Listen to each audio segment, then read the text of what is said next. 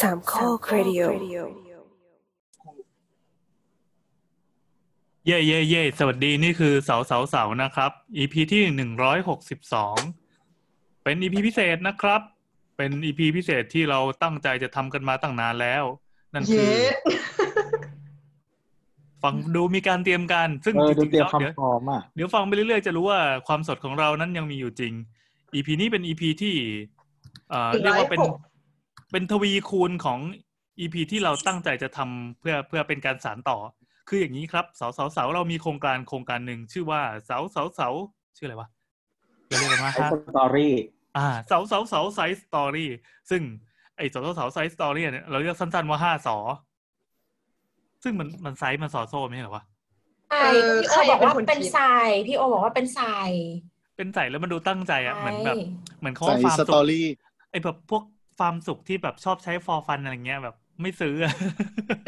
เอาไม่เป็นไรมึงดูความสดขนาดชื่อยังมาเถียงกันตอนนี้อ่าเลยอะไม่เป็นไรเราเรียกกันว่าห้าสอมันคือเสาเสาเสาไซส์สตอรี่เอาเป็นว่า EP นี้เป็น EP ที่หนึ่งร้อยหกสิบสองก็จะเป็นไซส์สตอรี่ของ EP ที่แปดสิบเอ็ดที่เคยจัดมาสำหรับแฟนพันธ์แท้คงจะเดากันได้แล้วนะครับ ว่ามันคือ EP ที่ชื่อว่า Design by Apple ซึ่งเสาเสาเคยจัดไว้ดีมาก ดีมากเพราะว่าตัวพูดคนเดียวสี่ชั่วโมงกว่าๆเชี่ยอีพีนั้นจัดขึ้นในปี 2018 นะครับ แล้วก็2ปีผ่านไปสาวสาวๆก็ได้เดินทางมาเป็นจำนวนอีพีเป็น2เท่าของตอนนั้นแล้วครับซึ่งทั้งหมดนี้เราเอามาโยงกันใหม่เมื่อกี้นี่เอง จริง ๆ แล้ว ไม่ได้มีอะไรเกี่ยวข้องกับกับการเอามาคูณ2หรือ side story ใดทั้งสิ้น เราจัด side story ขึ้นมาเพื่อเป็นโครงการที่ว่าเหมือนปกติเราจะคุยเบรกกันนะเนอะ แบบครับพอเฮ้ย EP นี้เราไม่ได้อัดกันจริงจังเราก็เอามาคุยกันเล่นอิเล็กเคคะล้อหัวร้านอะไรเงี้ย แต่ว่าคราวนี้เรามีประเด็นทางสังคมหรือเปล่าวะที่เป็นด้านสังคม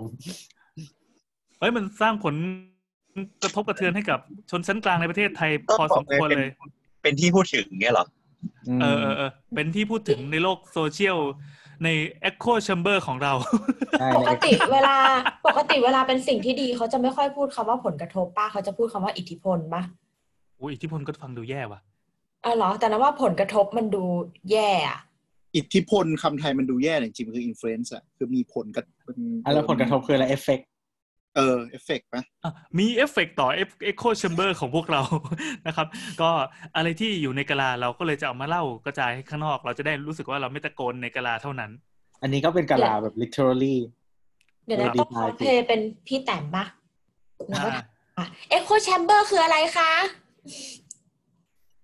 ที่แต่ไม่น่าจะถามมาจริงเหรอพี่แต้มเขาชอบเขาชอบช่วยขยายความออก เวลาใครพูดทับศัพท์เขาจะชอบถามขึ้นมาแทนผู้ฟังให้อ๋อไม่ไม่อันนั้น อันนั้น อันนั้นคือพี่แต้มคือไม่รู้จริงเอาเหรอ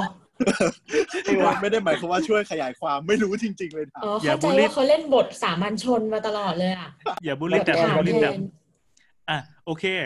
ก่อนที่เราจะย้อยไปมากกว่านี้ เราจะบอกว่านี่เป็นอีพีที่อ่าเราตั้งใจจะทำ ไม่ใช่ไม่ใช่เป็นเป็นโครงการของรายการเสาเสาๆซึ่งตั้งขึ้นมาใหม่ ชื่อว่า side story เนื่องจากเสาเสาๆเราจัดกันมาร้อยหกสิบกว่า EP นะครับ ก็มีพูดเรื่องนั้นเรื่องนี้เต็มไปหมดเลย ถึงแม้จะตัดช่างเถอะไป มันก็ยังมีส่วนที่เป็นเนื้อหาที่เป็น main อ่าเป็นประเด็น main main อยู่เยอะมากหนึ่งผมในเช่นนั้นตอนหนึ่งห้าสามหนึ่งห้าสามอ๋อนึกถึงทีไรก็น้ำตาไหลทุกที อะ หนึ่งในนั้นมันคือ EP ที่แปดสิบเอ็ดนะครับ ซึ่งเราตั้งชื่อว่า EP Design by by Apple แล้วก็หน้าปกก็เป็นรูป Apple ซึ่งตั้งใจทำมาก แล้วก็มีผู้ฟังที่ให้การตอบรับอย่างดี เพราะว่า EP นั้นเหมือนเป็น EP ที่ที่ตัวทำการบ้านมาเยอะอะเหรอเหรอเฮ้ยต้องทำกันบ้านมาด้วยเหรอแย่ปกติตัวไม่ทำการบ้าน เออใช่ใช่ใช่ใช่ซึ่งอันนั้น EP คือเยอะกว่าตัวปกติแล้ว ใช่เยอะกว่าปกติก็เพราะว่าอ่าเอาเป็นว่าใครที่เพิ่งมาฟังสาวสาวๆนะครับ ลองลองหยุด EP นี้ไปแล้วก็ไปฟังอันนู้นก่อนก็ได้ EP ที่81นะครับ เราจะคุยกันเรื่องการออกแบบโดยอยู่ในในนวัตกรรมของ Apple อยู่ในจักรวาลของ Apple ไม่ว่าจะเป็นเรื่องผลิตภัณฑ์ หรือว่ารวมไปถึงสถาปัตยกรรม ซึ่งแน่นอนสาวสาวๆเราเป็นรายการสถาปัตย์ใช่ไหมอืมแล้วก็เราก็จะมีพูดเน้นหนักเรื่องสถาปัตย์หน่อย และการเวลาผ่านไป ตอนนี้เรา คูณ EP มาเป็นสองเท่าเป็นหนึ่งหกสองนะครับ เราก็มีเหตุการณ์สำคัญเกิดขึ้นที่ราชประสงค์นะครับเเป็นเหตุการณ์เหมือนเหตุการณ์ทางการเมืองนะ แต่อันนี้เป็นครับเหตุการณ์ทางศาสนาแล้วกันครับที่เกิดป็ศาสขึ้นนากับกับเหล่าสาวกครับวันนี้เราอัดกันวันที่ 31 กรกฎาคมครับ2563 นะครับ ประเทศไทยจะไม่มีวันเหมือนเดิมอีกต่อไป เพราะว่าตอนนี้เรามี เมื่อก่อนเราเรียกว่า Apple Store นะ ตอนนี้เราเรียก Apple เฉยๆ ใช่ไหม ทำไมต้องตัดใช่ก็คำจะเป็นว่า Store วะ Apple แล้วก็ชื่อชื่อสาขาอะไรอย่างเงี้ยนะก็วันนี้ก็เปิดตัวเปิดให้เข้านะครับให้ให้ใช้งานก็คือ Apple Central World อ่านะครับครับ ก่อนที่เราจะมาเข้าสาระนะครับ เดี๋ยวเราไม่รู้จะยัดเพลงลงตรงไหน เพราะว่าคืนนี้เราจะต้องรีบตัดต่อ ขอแนะนำตัวก่อน สวัสดีนี่แอนแนทค่ะน้ำค่ะ ตัวครับโบสครับแล้วเราเคนมาลิแจมครับ อ่าเคนมาแจมนะครับ ซึ่งวันนี้เราจะให้เคนเป็นคนลีดนะครับ เฮ้ยไม่เอาจะรีอะไรไม่ใช่สาวก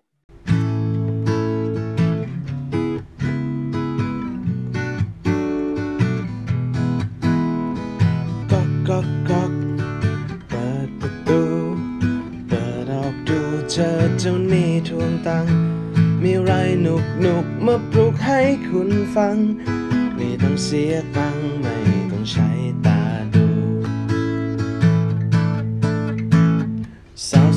สามีประเด็นหลากหลาย เรื่องเล็กเรื่องใหญ่ที่ไม่ใช่เรื่องของกู เรื่องห้างเรื่องร้านเรื่องบ้านเรื่องรู้เรื่องลูกบิดประตูเรื่องลืมตูนันทิดาออกจะใสถ้าใจของคุณเปิดฟ้า อาจมีพลัง ใจ ฝากกดไลค์แชร์ในเสพรายการ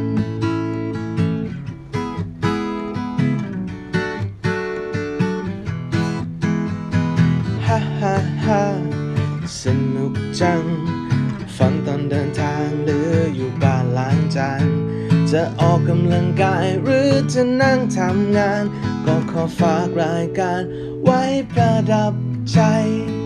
เจ ไหนโอ้ๆๆกล้าพูด บ้าจริง ๆ ไม่ใช่สาวก ไม่คือต้องบอกว่าเรายยกแขนขึ้นมาครับยกแขนขึ้นมาอ๋อโทษไม่บอกต้องบอกต้องบอกว่าว่าเราเป็นกีกแต่ว่าเราไม่ได้แบบ ไม่ได้อินกับ Apple เป็นหลักขนาดนั้นไง ใช่ไหมอืมโทรศัพท์ใช้อะไร ตอนนี้เหลือได้ iPhone อ่า คอมใช้อะไร คอมเหรอ ตอนนี้ จริง ๆ เคยใช้ Mac แต่ก็ไม่ได้ใช้ใช้ Windows เพราะทำงานออฟฟิศอ๋อ แต่ว่าแล้วตก็อนนี้คือติดคุกกระจกเต็มรูปแบบ นั่นไง คนที่ออกจากคุกไม่ได้ก็ไม่ต้องมาพูดเลยแล้วล่ะแท็บเล็ตเออก็มีนี่ ใช้อะไร ใช่ iPad Pro นั่นไง AirPods Apple Watch ครบเลยตอนนี้ อ่าอ่าซื้อคีย์บอร์ดปะโอ้ซื้อดิน่ะเอาอะไรมาเถียงวะเนี่แต่ยวันนี้ก็ไปเข้าวัดมาด้วยปะอ่าใช่ไปใช่ใช่ใช่ไปศาสนสถาน ซึ่งอะเหตุการณ์วันนี้ที่เกิดขึ้นเพราะว่า มีสองคนในวันนี้นะครับ ก็คือตัวและเคนได้ไปบูชาแสวศางสบุนญสถานใช่ไปแสวงบุญในวันแรกมาครับแล้วคาดว่าเนื้อหาถัดจากนี้ไปนะครับ ก็ท่านที่ไม่อินกับ Apple นะครับ ก็จงฟังไปแล้วก็กัดฟันไปด้วยว่ามึงมึงจะอินอะไรนักหนาของมึง เออเราใช่จะไหมเป็นมันตัวแทนให้เองเพราะเราไม่อ่ารู้เรื่องอะไรเลยเออเออเออเราเราอะ เป็นมนุษย์ฝั่ง Android แต่ว่าใช้อุปกรใช้ของณ์ Apple ค่เยอะมาก เยอะเยอะกว่า Android เออ นั่นแหละ พอกันนะพอกันไม่โว้ยเราไม่ได้จ่ายตังค์อะไรให้มัน อ่าอ่าอ่าเดี๋ยวเราจะมาฟังกันว่า วันเนี้ยมันเกิดอะไรขึ้น แล้วก็ไอไอศาสนสถานที่เข้าไปเนี่ยมันมีรายละเอียดดีเทลยังไงบ้างที่แบบรู้สึกว้าว รู้สึกประทับใจ เราพิมพ์กันคุยผ่านตัวอักษรในเทเล gram เท่านั้น คราวนี้เราจะคุยผ่านเสียงกัน แล้วก็อ่าตะโกนให้ท่านผู้ชมฟังท่านผู้ฟังฟังด้วยว่ามันมีอะไรดีนักหนาวะขอเริ่มก่อนเลยอะ ยังไงมันมีอะไรเกิดขึ้นวันนี้ครับ Apple เปิดตัว ก็วันนี้ Apple เอ่อเขาเปิดให้เข้าเนาะให้ให้คนประชาชนทั่วไปเขาก็จริงๆ ตอนครั้งที่แล้วที่เราอัดอะปี 2018 เนี่ย ช่วงปลายปีมันเป็นเอ่อปีตอนที่ Apple Icon สยามมาเปิดอืมเหมือนกันมันเปิดเปิดเดือนเอ่อพฤศจิกายน 2018 เนาะแล้วก็เอ่อวันเนี้ยก็คือวันนี้นะ31 กรกฎาคม 2020 นะครับ ก็คือเปิดที่ Apple Central World นะครับ ก็เป็นสาขาที่2ของประเทศไทย แล้วก็สาขาที่4ของอ่าอาเซียนมอีกสองที่อยู่ไหนอะ อีกสองที่คือ Apple ที่แรกมันมันชื่อสาขาสิงคโปร์ออชาร์ Orchard ที่สิงคโปร์ Orchard Road นะครับ orchard ที่แปลว่าสวนแอปเปิลนะครับอืมอีกที่หนึ่งแล้วก็อีกที่หนึ่งอยู่ที่เอ่ออยู่ใน The Jewel ก็คือสนามบินชางงีสิงคโปร์นะครับ อ๋อแสดงว่าประเทศไทยมีความมีความ Apple เป็นอันดับสองจริงๆ ยอดขายเราเยอะกว่าที่สิงคโปร์อยู่แล้วนะครับมันก็เป็นธรรมดาอ๋อให้ให้ให้เล่าอย่างหนึ่งตอนที่ Apple Store ประกาศมาที่ไทยตอนแรกที่ไปไอคอน ก็คือความฮาคืออินเทอร์เน็ต รู้สึกจะเป็นมาเลกับอินโดมั้งแบบคลั่งอะ ว่าตั้งทำไมว่าแบบทำไมเมืองไทยได้ Apple Store ก่อนพวกเขาอะไรอย่างเงี้ยเขาโวยวายหนักมากมายิ่งมาเลยิ่งมาเลโมโหมากแบบเดือดอะเลิกอะเลิไรกอย่างเงี้ยคือจริงอืมๆในภูมิภาคนี้มันก็มีความชาว netizen มันมีความ rivalry ก็คือเหมือนแบบแข่งกันอะไรบางอย่างอยู่ โดยเฉพาะไอ้เว็บบอร์ดที่มันแบบเล่าคุยเรื่องประเทศหาเหวอะไรพวกเนี้ย ก็จะขิงกัน ใช่ ฟิลิปปินส์อินโดมาเล แล้วก็เขมรก็จะแบบ อันนี้อันนี้ไม่ได้อันนี้ไม่ได้ว่านะฮะอันนี้ก็เล่าที่เขาคุยคุยกันมาเช่นเขาเขมรมันจะมี character หนึ่งที่หลายๆคนเขาพูดถึงประมาณว่าแบบชอบมโนอะไรประมาณเนี้ยอืมอืมอืมอืมเหมือนประมาณว่าอย่างเช่นแบบถ้าที่ไทยมีหรือว่าที่ไหนมีก็แบบโอ้เดี๋ยวจะมาที่เขมรแล้วอะไรเงี้ยอืมอะไรอารมณ์ความรู้สึกคงเหมือนแบบเอ้ยที่สิงคโปร์มีเดี๋ยวอีกสักพักในไทยก็จะมีอะไรอย่างงี้ใช่ไหมเขายิ่งกว่านั้นอะเขาชอบทำรูปมาแปะอ้าวเหรอ เอออะไรอย่างเงี้ยเออแต่ไม่แต่คือที่ที่มาเลมีแล้วก่อนไทยแล้วไทยไม่มีก็มีอย่างเช่นพวกอีกงอีเกียอะไรอย่างงี้แบบปะอืมอืมคือคือด้วยด้วยด้วยด้วยตัวเลขด้วยแหละ ที่ที่มาเลคิดว่าน่าจะมาก่อน เพราะว่า GDP โตหัวเขามากกว่าเราเท่าตัวไงเขาก็เลยคิดว่าอืมเอ้ย ประเทศเขาแบบ income เยอะกว่าอะไรเงี้ยน่าจะมาก่อนครับแล้วทำไมไม่ทำไมไม่มาบ้านเรามันเหลื่อมล้ำเยอะกว่านะครับ อ๋อ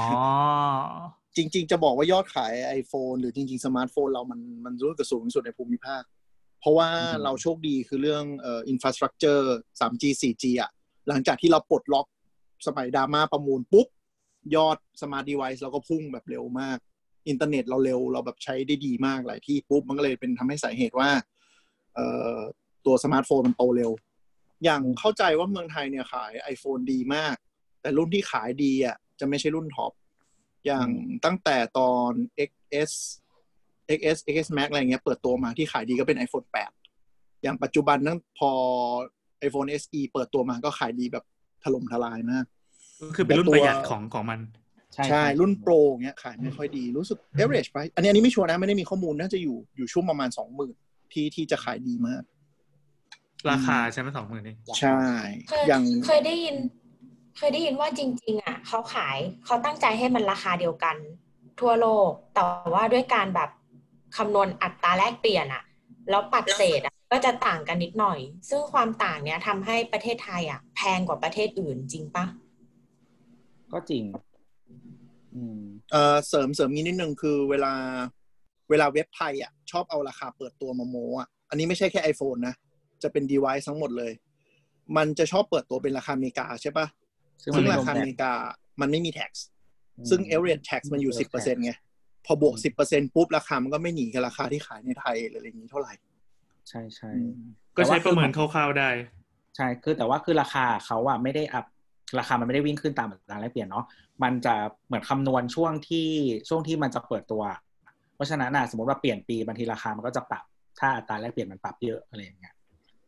อันนี้เป็นทุก Apple ผลิตภัณฑ์ส่วนใหญ่ส่วนใหญ่จะคิดอัตราแลกเปลี่ยนปีละสองครั้งอะก็คือมรอบรอบหนึ่งก็คือเปิดตัว iPad อีกรอบหนึ่งก็คือเปิดตัว iPhone ก็คืออมหัวปีท้ายปีแล้วของส่เดิวนมใหญ่มัน เอ่อเพียนว่าไงนะ ของเดิมที่วางขายอยู่แล้วราคามันจะมีปรับขึ้นตามตามค่างเงินไหมยังก็ไม่เคยมันก็ ยังไม่เคยของไทยอะไม่เคยเจอนะ มี iPad ครั้งหนึ่งมั้งจำได้ปะ ตอนที่แข็งเงินเออแข็งขึ้นมา ปรัแล้วบก็ลดมีมาพัน accessory ห้าบางอย่างบางทีมันก็จะปรับใช่ขึ้นก่อนแต่ส่วนใหญ่ถ้ามันไม่เยอะมากก็จะเลยตามเลย คืออมอย่างผมอะซื้อ iPhone XS Max สองห้าหกกิกใช่ปะตอนนั้นเงินไทยแม่งอ่อน ก็เปิดตัวไม่ได้เป็น4สาวก ไม่ได้เป็นสาวก เปิดตัวมาสี่หมื่นเก้าอะไรเงี้ย แล้วขณะที่โปรแม็กแม่งเปิดตัวมาราคาอเมริกาเท่ากันเงินไทยเราแข็งขึ้นเหลือแบบสามสิบต้นๆเงี้ยแม่งถูกไปอ่าสี่พันโคตรเซ็งเออเอออะไรเงี้ยแอปเปิลมันจะใช้เลทแบบ สามห้าหรือสี่สิบอะไรเงี้ย มันจะคูณทื่อๆเลยแต่แต่เราคิดเราคิดเองนะว่าบางทีก็อาจจะดูเรื่องค่าความเสี่ยงที่เขาเผื่อไว้เยอะ คือบางประเทศเขาเผื่อน้อย มันจะถูกกว่าเสมอ อย่างเช่นแบบญี่ปุ่นหรือว่าไต้หวันอย่างเงี้ย ถูกกว่าบ้านเราเสมอ เออน่าจะเป็นประเทศที่แบบถูกเกือบที่สุดเกือบตลอดโซนเนี้ยแล้วญี่ปุ่นไต้หวันฮ่องกงอะไรประมาณเนี้ยแต่เออแต่ฮ่องไต้หกวันงแม่มันงไม่ถูมีกแท็จริกงซ์อะเนาะไต้หวันแม่งถูกมากเอ๊ะสมัยนี้เราสามารถแบบ บินไปหิ้วโทรศัพท์กลับมาขายได้แบบ โดยไม่ต้องคิดอะไรเลยก็ได้ปะโทรศัพท์มันเป็นของที่เขาไม่เขาไม่ officially บอกว่ามัน worldwide อ๋อ warranty อะอะไรอย่างถ้าอย่างของยี่ห้อ Apple เนี่ยเนี่ยแหละ อันนี้แหละ แต่ของอย่างอื่นอะ ก็คือ worldwide warranty ทั้งหมดอืมถ้า Apple ถ้า Apple ก็คือ จริง ๆ ไม่ประกันแต่ถ้าเคสที่มันเป็นเรื่องใหญ่บางทีก็ส่งไปที่ให้ Apple สิงคโปร์หรือ Apple Southeast Asia ให้เปิดเคสได้อืมอืมอืมไม่บริษัทเขาชื่อ Apple South Asia เออโทษโทษโทษ Apple South Asia แต่บัดดูภูมิภาค Southeast Asia ไม่เข้าใจใช่ครับอืมอันเรนี้ซิสว่ะครับครับ ทีนี้มาดูเรื่อง Apple เราจะเรียกว่าอะไรวะ Apple Store แล้วกันอะ Apple อืม Store ที่มันเปิดในไทยสองสาขาทีเนี้ย มันครับเหมือนมันสร้าง อะไรวะเหมือนอำนาจต่อรองให้อะไรให้กับประเทศไทยบ้างไหมเช่น เวลาเอาไปเคลมหรือไปอะไรต่างๆ ในการ service การรับประกันหลังการขายอะมันจะมันจะจบในประเทศไทยเลยได้ไหมหรือว่าจะต้องส่งไปสิงคโปร์เหมือนเดิม แล้วแต่เคสแต่ว่ามันก็เอ่อโดยทั่วทั่วไปแล้วมันก็จะง่ายขึ้น มันมีอำนาจการตัดสินใจ locally มากขึ้นในประมาณเนี้ยแต่ว่าถ้าใหญ่กว่านั้นก็คือต้องสิงคโปร์อยู่ดีเออคือเราอืมเรายังไม่ชินอะคือคือต้อง เล่าเล่าในอดีตเลยแล้วกันเนาะสมัยก่อนสมัยสมัย iPhone ประมาณ 2G 3G 3GS ที่ยังไม่มีใครขายอะ่ะอันนั้นก็คือฮิวร้อยเปอร์เซ็นเลย แล้วเวลาเคลมก็ต้องกลับไปประเทศต้นทาง ตอนนั้นมีขายอยู่แบบหกประเทศอะไรอย่างเงี้ย ก็จะวุ่นวาย ทีนี้มันเริ่มมีประกันครั้งแรกเนี่ย ยุคที่ใช่ทูปะวะ ที่เอา 3GS เข้ามาเครื่องแรก True ก็จะเริ่มมีประกันครั้งแรก ตอนนั้นก็คือส่งไปที่ True True จะเอาเครื่องไปส่ง ร้านซ่อมแม็กอะรู้จักไหม มันจะมีเมื่อก่อนจะมีอยู่สองที่เขาเรียกว่าอะไรอะเอเอเมื่อก่อนมันเปลี่ยนชื่อเป็น ASP ก็จะเรียกว่าเป็น Mac Mac Mac Service Center อะไรประมาณเนี้ยอืมจะอยู่ตรงพระรามสามที่หนึ่งฟอร์จูนที่หนึ่งอ๋อ Mac เคยไปซ่อม Center เคยไปซ่อม อ่านั่นแหละ ก็เขาจะส่งผ่านไปที่นี่ก็คือไอ้ตรงเนี้ย Service Center ตรงเนี้ยเขาก็จะเอาแค่เครื่องอะไปดูสภาพ แล้วก็ตีกล่องแล้วก็ส่งไปที่เอ่อสิงคโปร์ตอนนั้นอือ่ามก็จะเป็นโฟล์เนี้ยมาจนถึง iPhone ประมาณ 7 หรือ 8 ที่ Apple ตั้งเรียกว่า AASP ย่อมาจาก Apple Authorized Service Provider มคือร้านที่สามารถแบบเป็นจุดรับพิจารณาเคสหรืออะไรอย่างเงี้ยได้ แล้วเขาก็จะมี material แล้วก็ training อะไรให้พวกนี้ใช่ มี material มี training มีวิธีแกะเครื่องมีวิธีเช็คเครื่องมีมีเขาเรียกว่าอุปกรณ์ที่แบบจิ้มตูดอะแล้วมันก็จะแบบมีโค้ดดูว่าเออ analyze ว่ามีปัญหาอะไร ก็คือทำเคสเคลมที่นี่ได้เลย แต่ก็ยังต้องสต็อกส่งมาจากสิงคโปร์ ก็คือเปิดเคสแล้วส่งมา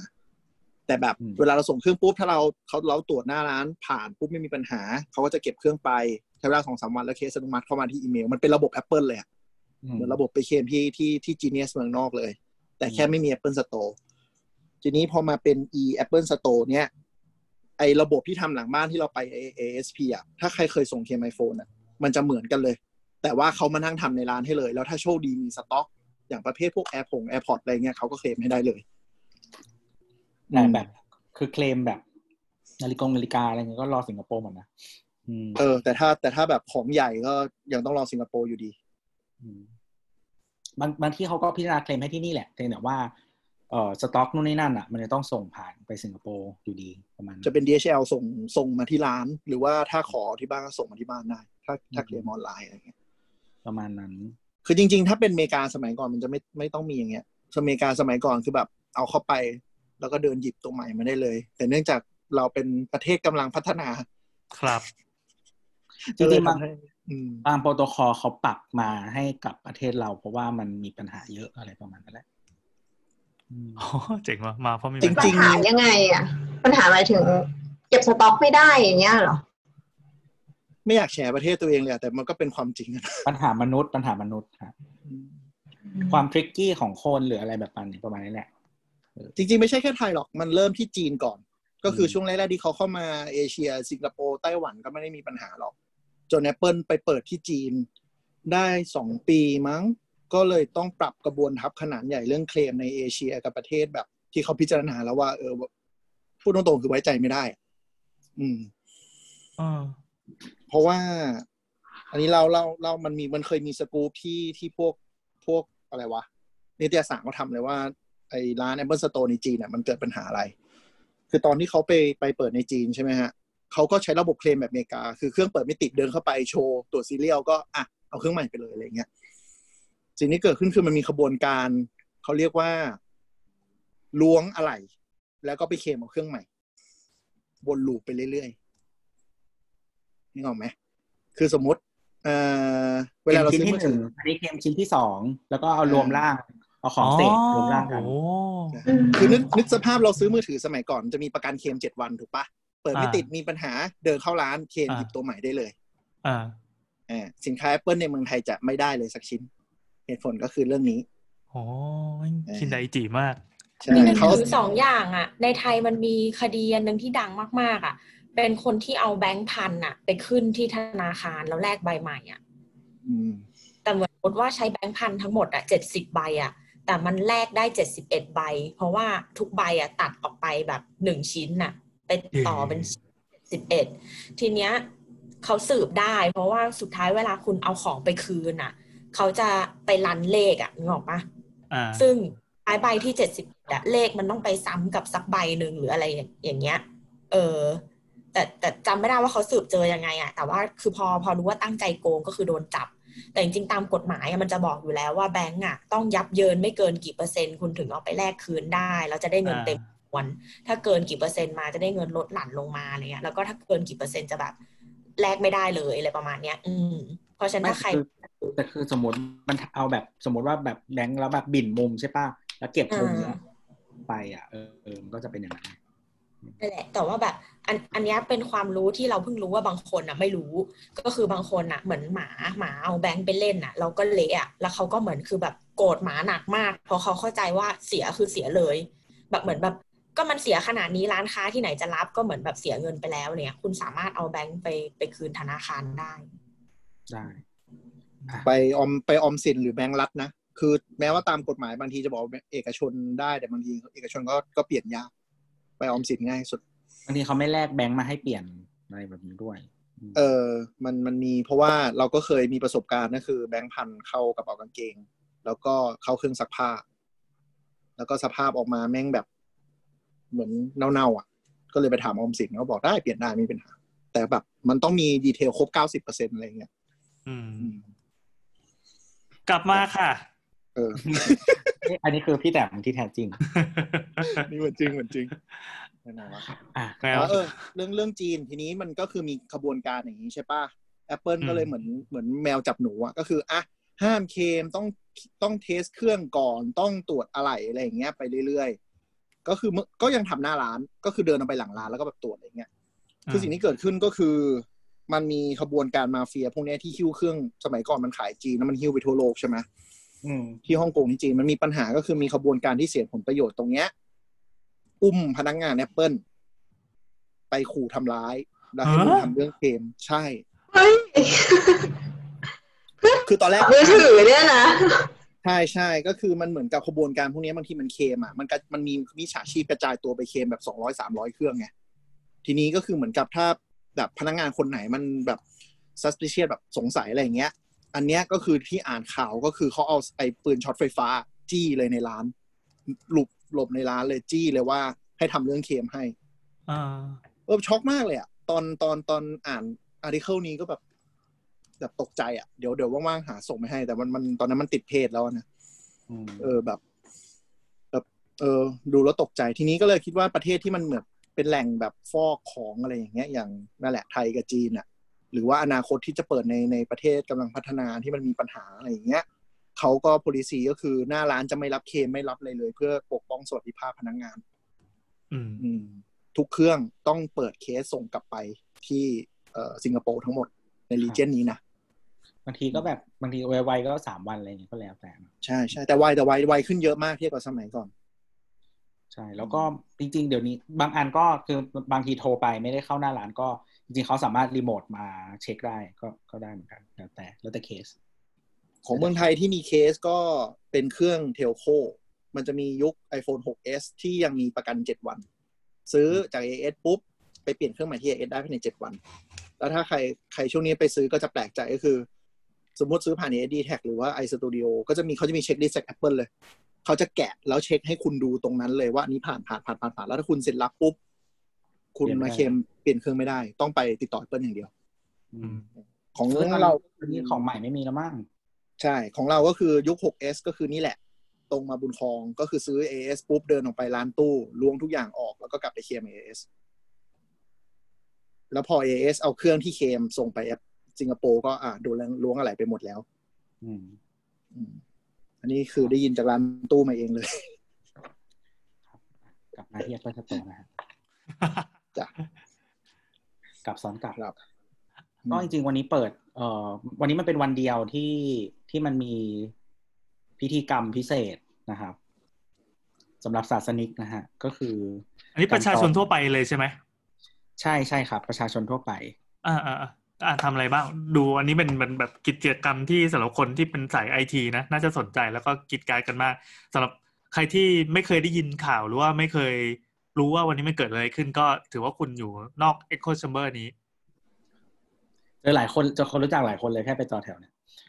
เอ่อเนี่ยขนาดตัวยังบอกว่าไปเจอคนรู้จักหลายคน เราก็ลองดูจากพวกภาพข่าวว่าอ้าวคนนี้ก็รู้จักคนนี้ก็รู้จักนี่นาเออมีทั้งคนคนที่ดังและคนที่เกือบดังอืมไม่เพราะว่าตัวไปรอบรอบแรกด้วยไงรอบแรกใช่ก็คือพูดง่ายๆก็คือ พวกสื่อที่ไม่ได้รับเชิญอะเขาก็จะ ไปกันอยู่แล้วเพื่อทำคอนเทนต์ของตัวเองไงอืมแล้วคนในวงการนั่นแหละอ๋อครับครับ ก็คืออะมันมีพิธีกรรมก็คือเริ่มเริ่มจากให้จองก่อนนะครับก็คือปกติแล้ว Apple Store มันก็คืออะก็คือทุกคนมันก็เข้าได้อยู่แล้วเนาะแต่ว่าทีเนี้ยอ่าเนื่องจากเป็นวันแรกเขาก็เลยให้ แล้วก็มันเป็นช่วงที่มีโควิดอยู่เนาะอ่าเขาก็เลยเหมือนกับว่าอะจะจำกัดปริมาณคนอะไรอย่างเงี้ย เพื่อความปลอดภัยของทุกคนเนาะก็ก็เลยก็เลยใช้วิธีการจองเป็นรอบๆ นะครับ รอบหนึ่งเนี่ยมันจะความยาวประมาณ 45 นาที แล้วก็แล้วก็ขึ้นรอบถัดไปไปเรื่อยๆเนาะก็คือเวลาร้านปิดอะประมาณสามทุ่มสำหรับช่วงนี้ก็คือเพราะฉะนั้นรอบแรกคือสิบโมงรอบสุดท้ายคือสองทุ่มอืม อืมจะต้องจองก่อน ซึ่งเปิดมาเปิดให้จองวันไหนนะเคนวันที่ยี่สิบเก้าปะอืม ใช่ใช่วันที่ วันที่พวกสื่อไปถ่ายกันเสร็จปะเสร็จปุ๊บก็เปิดจองเลย วันที่วันที่เขาให้เข้าเลยก็คือสื่อกำลังถ่ายกันอยู่บางคนก็คือยังไม่เรียบร้อยนะก็คือ มันเป็นจองอืมช่วงเช้าเราจำได้เราจองประมาณแบบแปดโมงกว่าเออไม่แต่ไม่มีข่าวไม่มีอะไรแบบมาล่วงหน้าเลยอะก็โผล่ขึ้นมาใช่ปึ๊บไปๆจอใช่งก็คือคือถ้าใครรอดูเหมือนสมมติว่าถ้าใครตามสื่อที่เป็นพวกบล็อกเกอร์ หรือว่าอะไรพวกเนี้ยแล้วฟังเขาอะ แล้วไปกดจองอะคือไม่ทันอ้าวเหรอใช่โอ้ใช่แต่ ก็คือถ้าคุณแต่ถ้าคุณถ้าคุณตามทวิตเตอร์เขาแล้วเขาทวีตอะอาจจะก็จะทัน เออ คือตอนนั้นที่เข้าไปก็คือมีสักคนอะ ทวีตขึ้นมาก็เลยเข้าไปดู แล้วก็ เออ ไม่รู้จะไปรอบไหนดีก็เลยจองสองทุ่มไว้ก่อน เพราะไงคือเราไปทันอยู่แล้วหลังเลิกงานไงอืมแล้วพอแบบเออเดี๋ยวเปลี่ยนใจจะจองสิบโมงก็คือเต็มหมดแล้ว รู้สึกจะสิบห้านาทีได้มั้งอืมเต็มก็คือเราเข้าไปอะจองไปสองสองสอง booking ตอนสิบโมงอะอืมอืมอืมอย่างรวดเร็วก็คือ ไม่ต้องคิดเลยก็คือจองจองเช้าไปก่อน เดี๋ยวกูไปลางานเอาหรืออะไรก็ได้โอ้โหโอ้ยฉาสรุปวันลานี้งานไงไม่ได้ลาวันนี้ไม่ได้ลางานนะฮะโดดโดดโดดฮะโดดฮะก็ทั้งหมดทำงานมันรวมอยู่มันมันรวมสักกี่คนเนี่ยเพราะฟังดูมันเหมือนจะเปิดให้ใครก็ได้เลย เข้าใจว่ารอบหนึ่งน่าจะประมาณสักเก้าสิบคนนะที่ที่ที่ที่อ่านมาแล้วก็กะด้วยอ่าสายตาก็น่าจะใกล้เคียงอ่าเก้าสิบก็เยอะเหมือนกันนะ แสดงว่าร้านมันใหญ่นะเนี่ย ร้านใหญ่ก็คือร้านนี้ใหญ่ที่สุดในอาเซียนปะวะจำไม่ได้อะใช่แต่ว่าถ้าถ้าถ้าจำไม่ผิดน่าจะใหญ่ที่สุด เออ นั่นแหละ ก็แต่มันมันใหญ่หลอกๆอะเออเดี๋ยวเดี๋ยวค่อยคอมเมนต์เรื่องเรื่องภายในร้านแล้วกัน อ่า เดี๋ยวเราจะคุยเรื่องเรื่องดีไซน์มันด้วยอะคือร้านร้านเนี้ยนะฮะก็คือมันเป็นเอ่อเขาเรียกว่า global flagship อืม global flagship คืออะไรที่ไอคอนสยามเป็นแค่ flagship นะฮะนี่เฮ้ยขิงเหรอขิง จริงอ่าจริงผมว่าจริงผมว่า flagship ก็คือจริงๆคือจริงๆอะ flagship คำว่า flagship ของ Apple อะมัน meaningless ก็คือเพราะว่าทุกสาขาที่ทำใหม่อะเป็น flagship หมดอืมก็คือไอสาขาที่เป็นดีไซน์ปัจจุบัน new design ที่มีแบบมีเขาเรียกว่าอะไรที่มี session today at Apple มีนู่นนี่นั่นอะไรประมาณเนี้ยเออแล้วก็ material ประมาณนี้ที่แบบเออดูแบบไม้ไม้หรืออะไรแบบเนี้ยมากขึ้นเนี่ยก็คือที่เปิดมาใหม่ตั้งแต่ช่วงที่เราอัดปี 2018นะครับช่วงนั้นเป็นต้นมาก็คือเออ สาขาใหม่ๆ เป็นแฟลกชิพทั้งหมดนะครับแต่ว่าสาขาที่มันพิเศษจริง ๆ ใหญ่จริง ๆ หรืออะไรแบบเนี้ยที่มีความพิเศษอะเขาจะเป็น global flagship อืมอืมก็คือมันก็จะมีส่วนใหญ่ก็จะใหญ่กว่า แล้วอาจจะมีพื้นที่อื่นๆ เพิ่มมาอะไรเงี้ยแนทว่าไงจ๊ะอันนี้เราคิดเองว่ามันพิเศษกว่ากว่าที่ที่ไอคอน เพราะว่าของไอคอนอะ มันอยู่ในตัวตึกแปลว่ามันจะเปิดปิดก็ต้องตามเวลาห้างบ้างแต่อันนี้มันค่อนข้างสแตน d a l o n e ออกมา ต่อให้ห้างปิด แต่ว่าถ้ามันจะจัดอีเวนต์พิเศษหรืออะไรมันไม่อยากปิดก็ได้ปะจริง ๆ เหมือนไอคอนมันมีมีมีมีทางเดินที่แยกได้นะ ถ้าเราเข้าใจไม่ผิดเออซึ่งซึ่งจริงๆอะ Apple อะเขาจะเลือก location แบบนี้เกือบตลอด ถ้าไม่ใช่ในอเมริกานะเอออืมนอกอเมริกาเนี่ยเขาจะพยายามเลือก แม้จะอยู่ในห้างอะ แต่ว่ามันจะเป็นโซนที่แบบสามารถเข้าทางอื่นได้ แบบโซนนอกติดนอกห้างอะไรอย่างเงี้ย เขาจะชอบเลือกแบบนี้ตลอดซึ่งไอคอนเข้าใจว่ามันมีทางเดินข้างนอกอะได้เหมือนกันอ่าถ้าเราเข้าใจไม่ผิดมันจะเหมือนอันนี้ไหมเหมือนเวลามี community mall เปิดใหม่แล้วจะต้องเอาสตาร์บัคไปตั้งอะใช่ใช่เออ community mall ก็จะง้อสตาร์บัคมากๆ อยากได้อะไรก็ประเคนให้เลย ไม่เก็บค่าเช่าอะไรอย่างเงี้ยนะอ่าอะไรแบบนั้นครับเราเดา Apple Starbucks อาจ Starbucks เป็นอย่างนี้ ไม่บางทีเขาเป็นแชร์ GP ไงอืมว่าไงครับไม่ไม่ก็ตะกี้ที่พูดตัวพูดเรื่อง flagship กับ global flagship อะคือ ต้องบอกว่าถ้าไป Apple Store ที่อเมริกา สมัยเขายังไม่ไม่ grand อะยังไม่รวยอะคือร้านมันจะแบบแม่งเหมือนร้านเจมาร์ทในห้างอะไม่มีอะไรเลยก็ร้านร้านธรรมดาในสตูนั่นแหละเออเออมันเหมือนร้านในสตูดิโอเป๊ะๆเลยอะไรอย่างเงี้เรายเราเคยเราไปร้านแบบอย่างนั้นเลย แล้วก็ยุคที่แบบ iPhone รุ่งเรืองขึ้นมาเนี่ย ก็เลยเกิดมีนโยบายที่ไปจีบ retail ของอะไรวะ Burberry ปะใช่ครับ ก็คือ Angela เออ Ahrendts ก็คือตอนนั้นเขาเป็น CEO เนาะมาทำเป็นมาเป็นอืม Head of Retail เออเออเออ ใช่ใช่ก็ตั้งแต่จ้างจ้างเจคนนั้นก็คือก็คือร้านที่จะเปิดหลังจากเนี้ย นโยบายคือต้องเป็นแลนด์มาร์คของสถานที่นั้น คือเปิดเป็นร้านขายของไม่เปิด ต้องเปิดแล้วแกรนด์อืมอืมตั้งแต่นั้นเป็นต้นมาอืมแต่ว่าในอเมริกามันก็ยังมีสาขาแบบเอ่อธรรมดาธรรมดาอยู่ใช่ด้วยด้วยสเกลคือคือจำนวนร้านอะ หมายถึงว่าเกินครึ่งอะของ Apple Store อยู่ในอเมริกาไงทั่วโลกนี้อะไรประมาณนั้นเนาะเพราะฉะนั้นอเมริกามีสสเกองลร้อยเจ็ด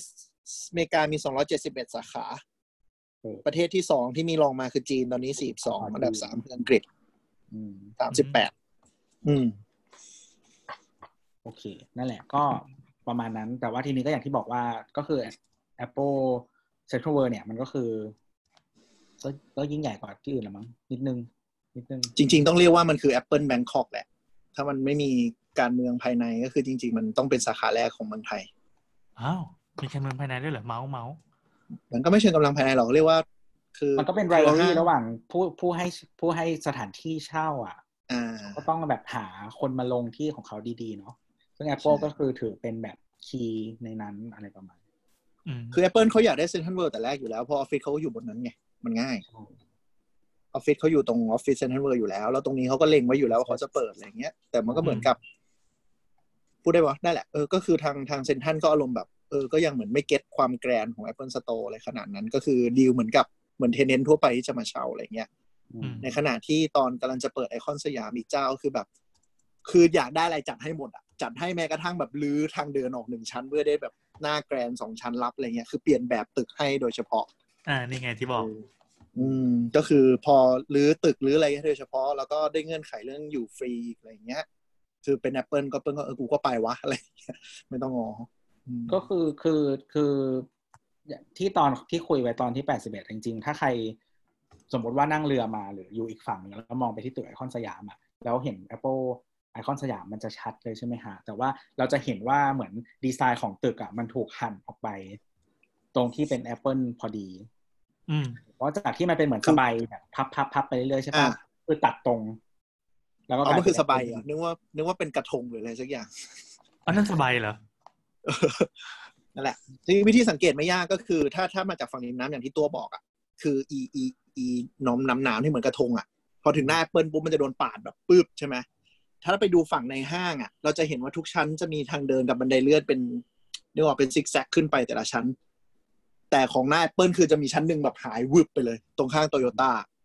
อืมทางเดินจะโดนหั่นหายไปดื้อๆกลางอากาศเลย เพื่อจะได้รับกับหน้ากระจกสูงๆของ Apple นั่นแหละ คือเป็นร้านที่แบบเห็นเลยว่ามัน double volume คือ volume ของห้างปกติชั้นเดียวแม่งสูงอยู่แล้วนึกออกปะเออแต่อันนี้คือ double ขึ้นไปให้สูงกว่าปกติ มันเหมือนเอากล่องสี่เหลี่ยมไปยัดไว้ในห้างเลยอะคือประมาณว่าชั้นดีไซน์อย่างเงี้ย คุณก็ปรับห้างให้เข้ากับกล่องนี้แล้วกันซึ่งไม่เข้ามันก็จะเลยเออมันก็จะเลยดูแบบขาดๆเกินๆพอสมควรเลยอะเนี่ย power ของบริษัทแม่งขนาดนี้เราแอบสงสัยว่าห้างเขาไม่กลัวอยู่ๆแบบ เจ๊งเหรอคืออะไรก็เกิดขึ้นได้นึกออกป้าแบบโนเกียอยู่ๆยังหายไปเลยอะ เออก็แล้วไม่ก็ถ้าก็แบรนด์นี้มันเจ๊งอะไม่เจ๊งเขาก็ให้คนอื่นมาเช่าไงคือคือไม่หรถ้าอกไม่หรอกแต่แต่ถ้าใครเคยไปไอคอนสยามอะ ลองดูปริมาณคนโซนต่างๆของห้างอะ จะรู้ว่าใครที่ทำให้มีคนมาห้างนี้เย้คือเออนั่นแหละ ถ้ามันไม่มีนี่นี่นี่มันมันจะน่าเศร้ากว่านี้อีกอะฮะถ้ามันไม่มีคือเราไม่มีเหตุผลที่ไปห้างนั้นเลยอะก็เลยยังไม่เคยไปเลยอะ เอ้ย แต่เราว่าอันนี้มันอคติของสาวกเราอะเคยไป แล้วเราอ่าผ่านไอไออะไรวะไอเรียกไม่ถูกสโตร์เหรอร้านมันใช้คำว่าอะไรมันสรรพนามอะไรอ่าร้าน Apple ร้านนะเอร้าอนแอปเปิลร้านเดินผ่านร้านเนี้ย แต่เราอะไม่มีความสนใจเลย แต่ว่ามันเป็นทางที่จะผ่านออกไปข้างนอกไงไปดูวิวตรงระเบียงอะ ใช่ใช่ เออมันเป็นศูนย์รวมใจที่อาม่าอากงและเด็กไปวิ่งเล่นกันอยู่อะเขาจึงเลือกตรงนั้นไงล่ะ ใช่ มันก็บอกไม่ได้เปล่าว่า ไอไอเนี่ยมันเป็นจุดที่นำคนมาหรือมันเป็นแค่ทางผีผ่านเฉยๆอะก็มันดันอยู่ในแยกที่แบบคนชุลมุนอะมก่อนที่จะปิดโควิดอะก็คือเราไปห้างใช่ไหมก็คือตอนนั้นมันยังไม่พีคมาก เออ ก็คือยังพอมีนักท่องเที่ยวบ้างอะไรเงี้ยเราก็ไปแล้วก็คือเราไปสโตร์นี่แหละ เอานาฬิกาไปเคลมอะไรประมาณเนี้ย ก็คือทั้งห้างอะ คือคนน้อยมาก แต่ Apple Apple หนักคนเต็ม ก็คือเป็นโซนเดียวที่มีคน แล้วคือเดินเดินเข้าไปในอีสยามทาคาชิมายะเดินประมาณสามชั้นนะเพราะว่าจอดรถอีกชั้นหนึ่งแล้วขึ้นบันไดเลื่อน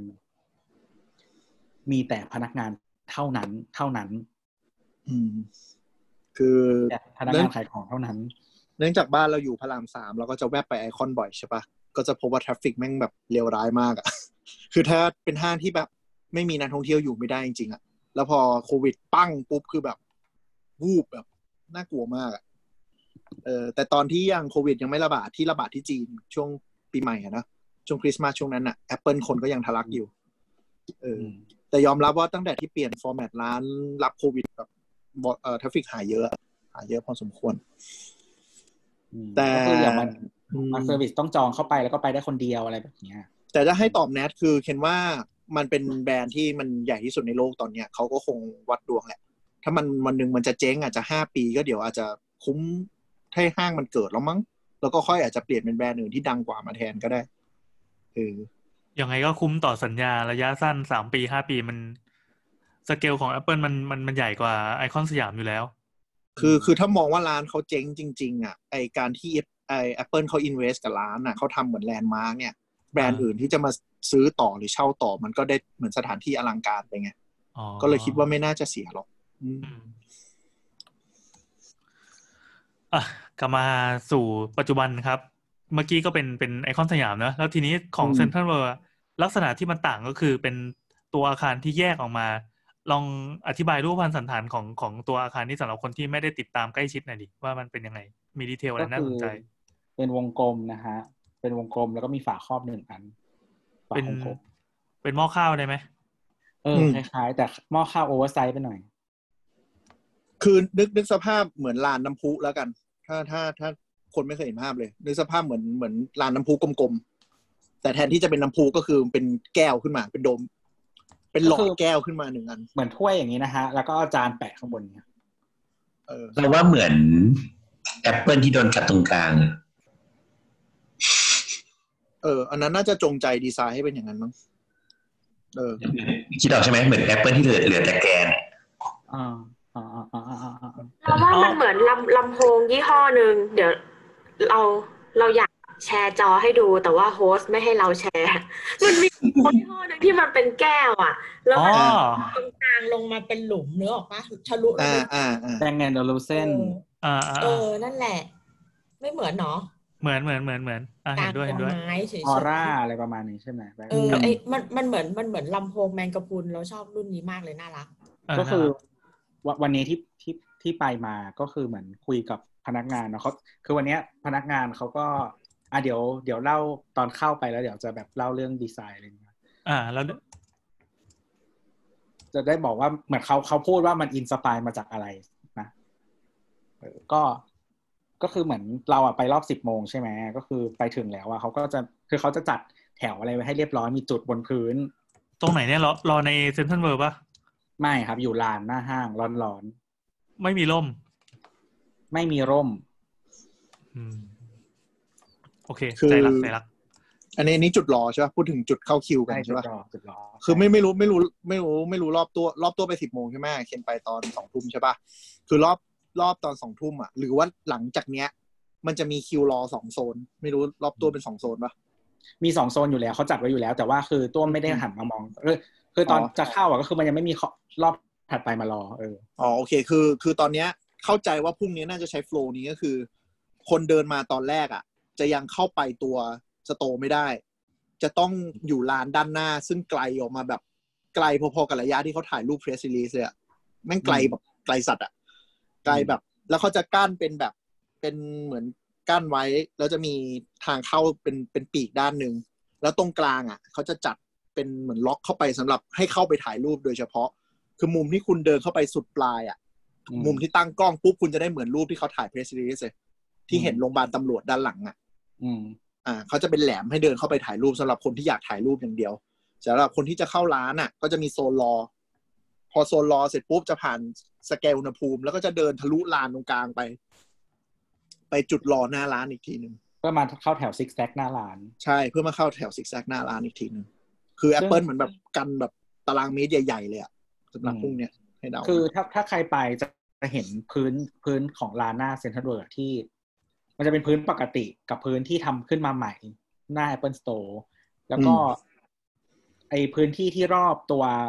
ตัวอาคารของ Apple Store พอดีอะจะเป็นพื้นอีกแบบหนึ่งมันจะมีพื้นสามแบบ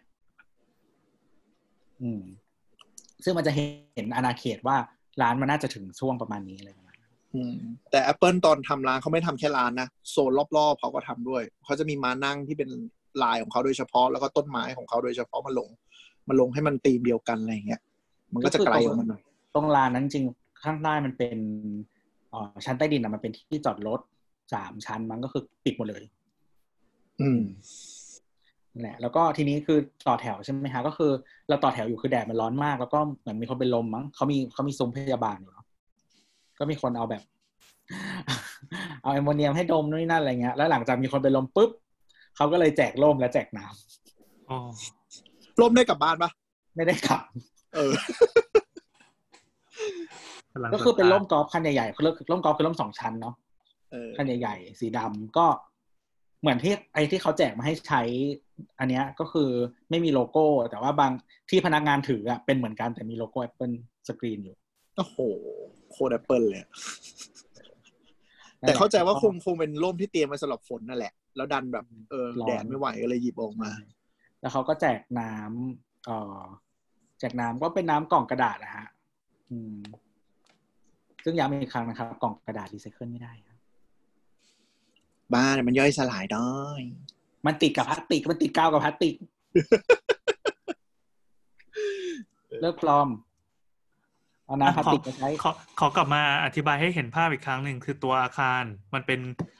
เป็นแก้วกลมๆใช่ไหมเหมือนเหมือนลำโพงลำโพงรูปแมงกะพรุนที่นัดว่า เสร็จปั๊บมันจะมีแกนตรงกลาง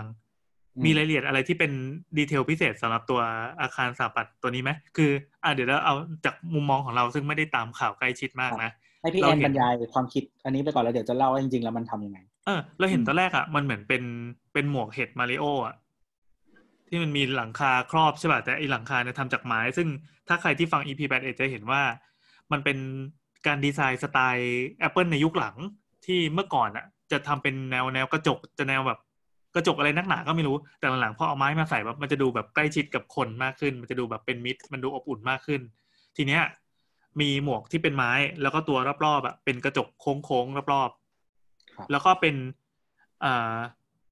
ไม่เหมือนแกนกระดาษทิชชู่จริงๆมันเป็นกระดาษทิชชู่ที่กระดาษทิชชู่อันใหญ่อะที่ไปตั้งอยู่ตรงเซ็นทรัลเวิลด์อยู่ที่ใกล้ ๆ กับรถไฟฟ้า ใช่ไหมฝั่งฝั่งอืมที่เป็นรถไฟฟ้า ดังนั้นเราจะสามารถ เดินเข้าจากสกายวอล์กของ BTS ได้ หรือว่าจะใช่เดินมาจากข้างล่างมันมีสองชั้นใช่ไหมเท่าที่ใช่สายครับตาเห็นนี่อ่าใช่อะเดี๋ยวค่อยเฉลยว่าเป็นสามชั้นแล้วกัน ก็เราเราเดินที่อ่าลานเซ็นทรัลเวิลด์มันจะเป็นประตูทางเข้าด้านหน้า ไม่รู้ว่าเรียกด้านหน้าหรือเปล่า แต่ว่าถ้าเดินเข้าจากข้างบนก็จะเป็นประตูทางเข้าอีกทางหนึ่งแล้วทั้งสองชั้นก็จะมีบันไดเวียนที่เวียนรอบอีแกนแอปเปิลน่ะตรงกลางอะครับเออถ้าถ้าจำไม่ผิดถ้าเดาไม่ผิด ตัวอาคารจะไม่มีเสาโดยรอบเลย เราจะเห็นว่ามันเป็นกระจกโค้งรอบๆทั้งหมด แล้วก็สามารถเข้าไปเทควิวได้สามร้อยหกสิบองศาโดยไม่มีอะไรบังซึ่งแล้วหลอกเออเหรอเหรอหลอกเหรออ่าเอาเอาอะขอชาวบ้านเล่าต่อไป คือไอ้ตรงกลางที่เขาทำเป็นเป็นเป็นแกนเหมือนที่บอกว่าเป็นแกนแอปเปิลเนี่ยโครงสร้างทุกอย่างมันจะไปซ่อนไว้ในนั้น มันจะอ้วนๆหน่อย แล้วก็ตัวบันไดก็เวียนรอบเดินลงไป อะมีอะไรที่เป็น detail พิเศษ ช่วยขยายหน่อย อะก็คือ เนี่ย อันนี้คือตอนเข้าไปเนาะคือเข้าไปแล้วอะคือที่มันช้าส่วนหนึ่งเพราะว่าเขาจะให้พนักงานประกบหนึ่งต่อหนึ่งอืมทีเนี้ยในในหนึ่งรอบที่เขาจัดมา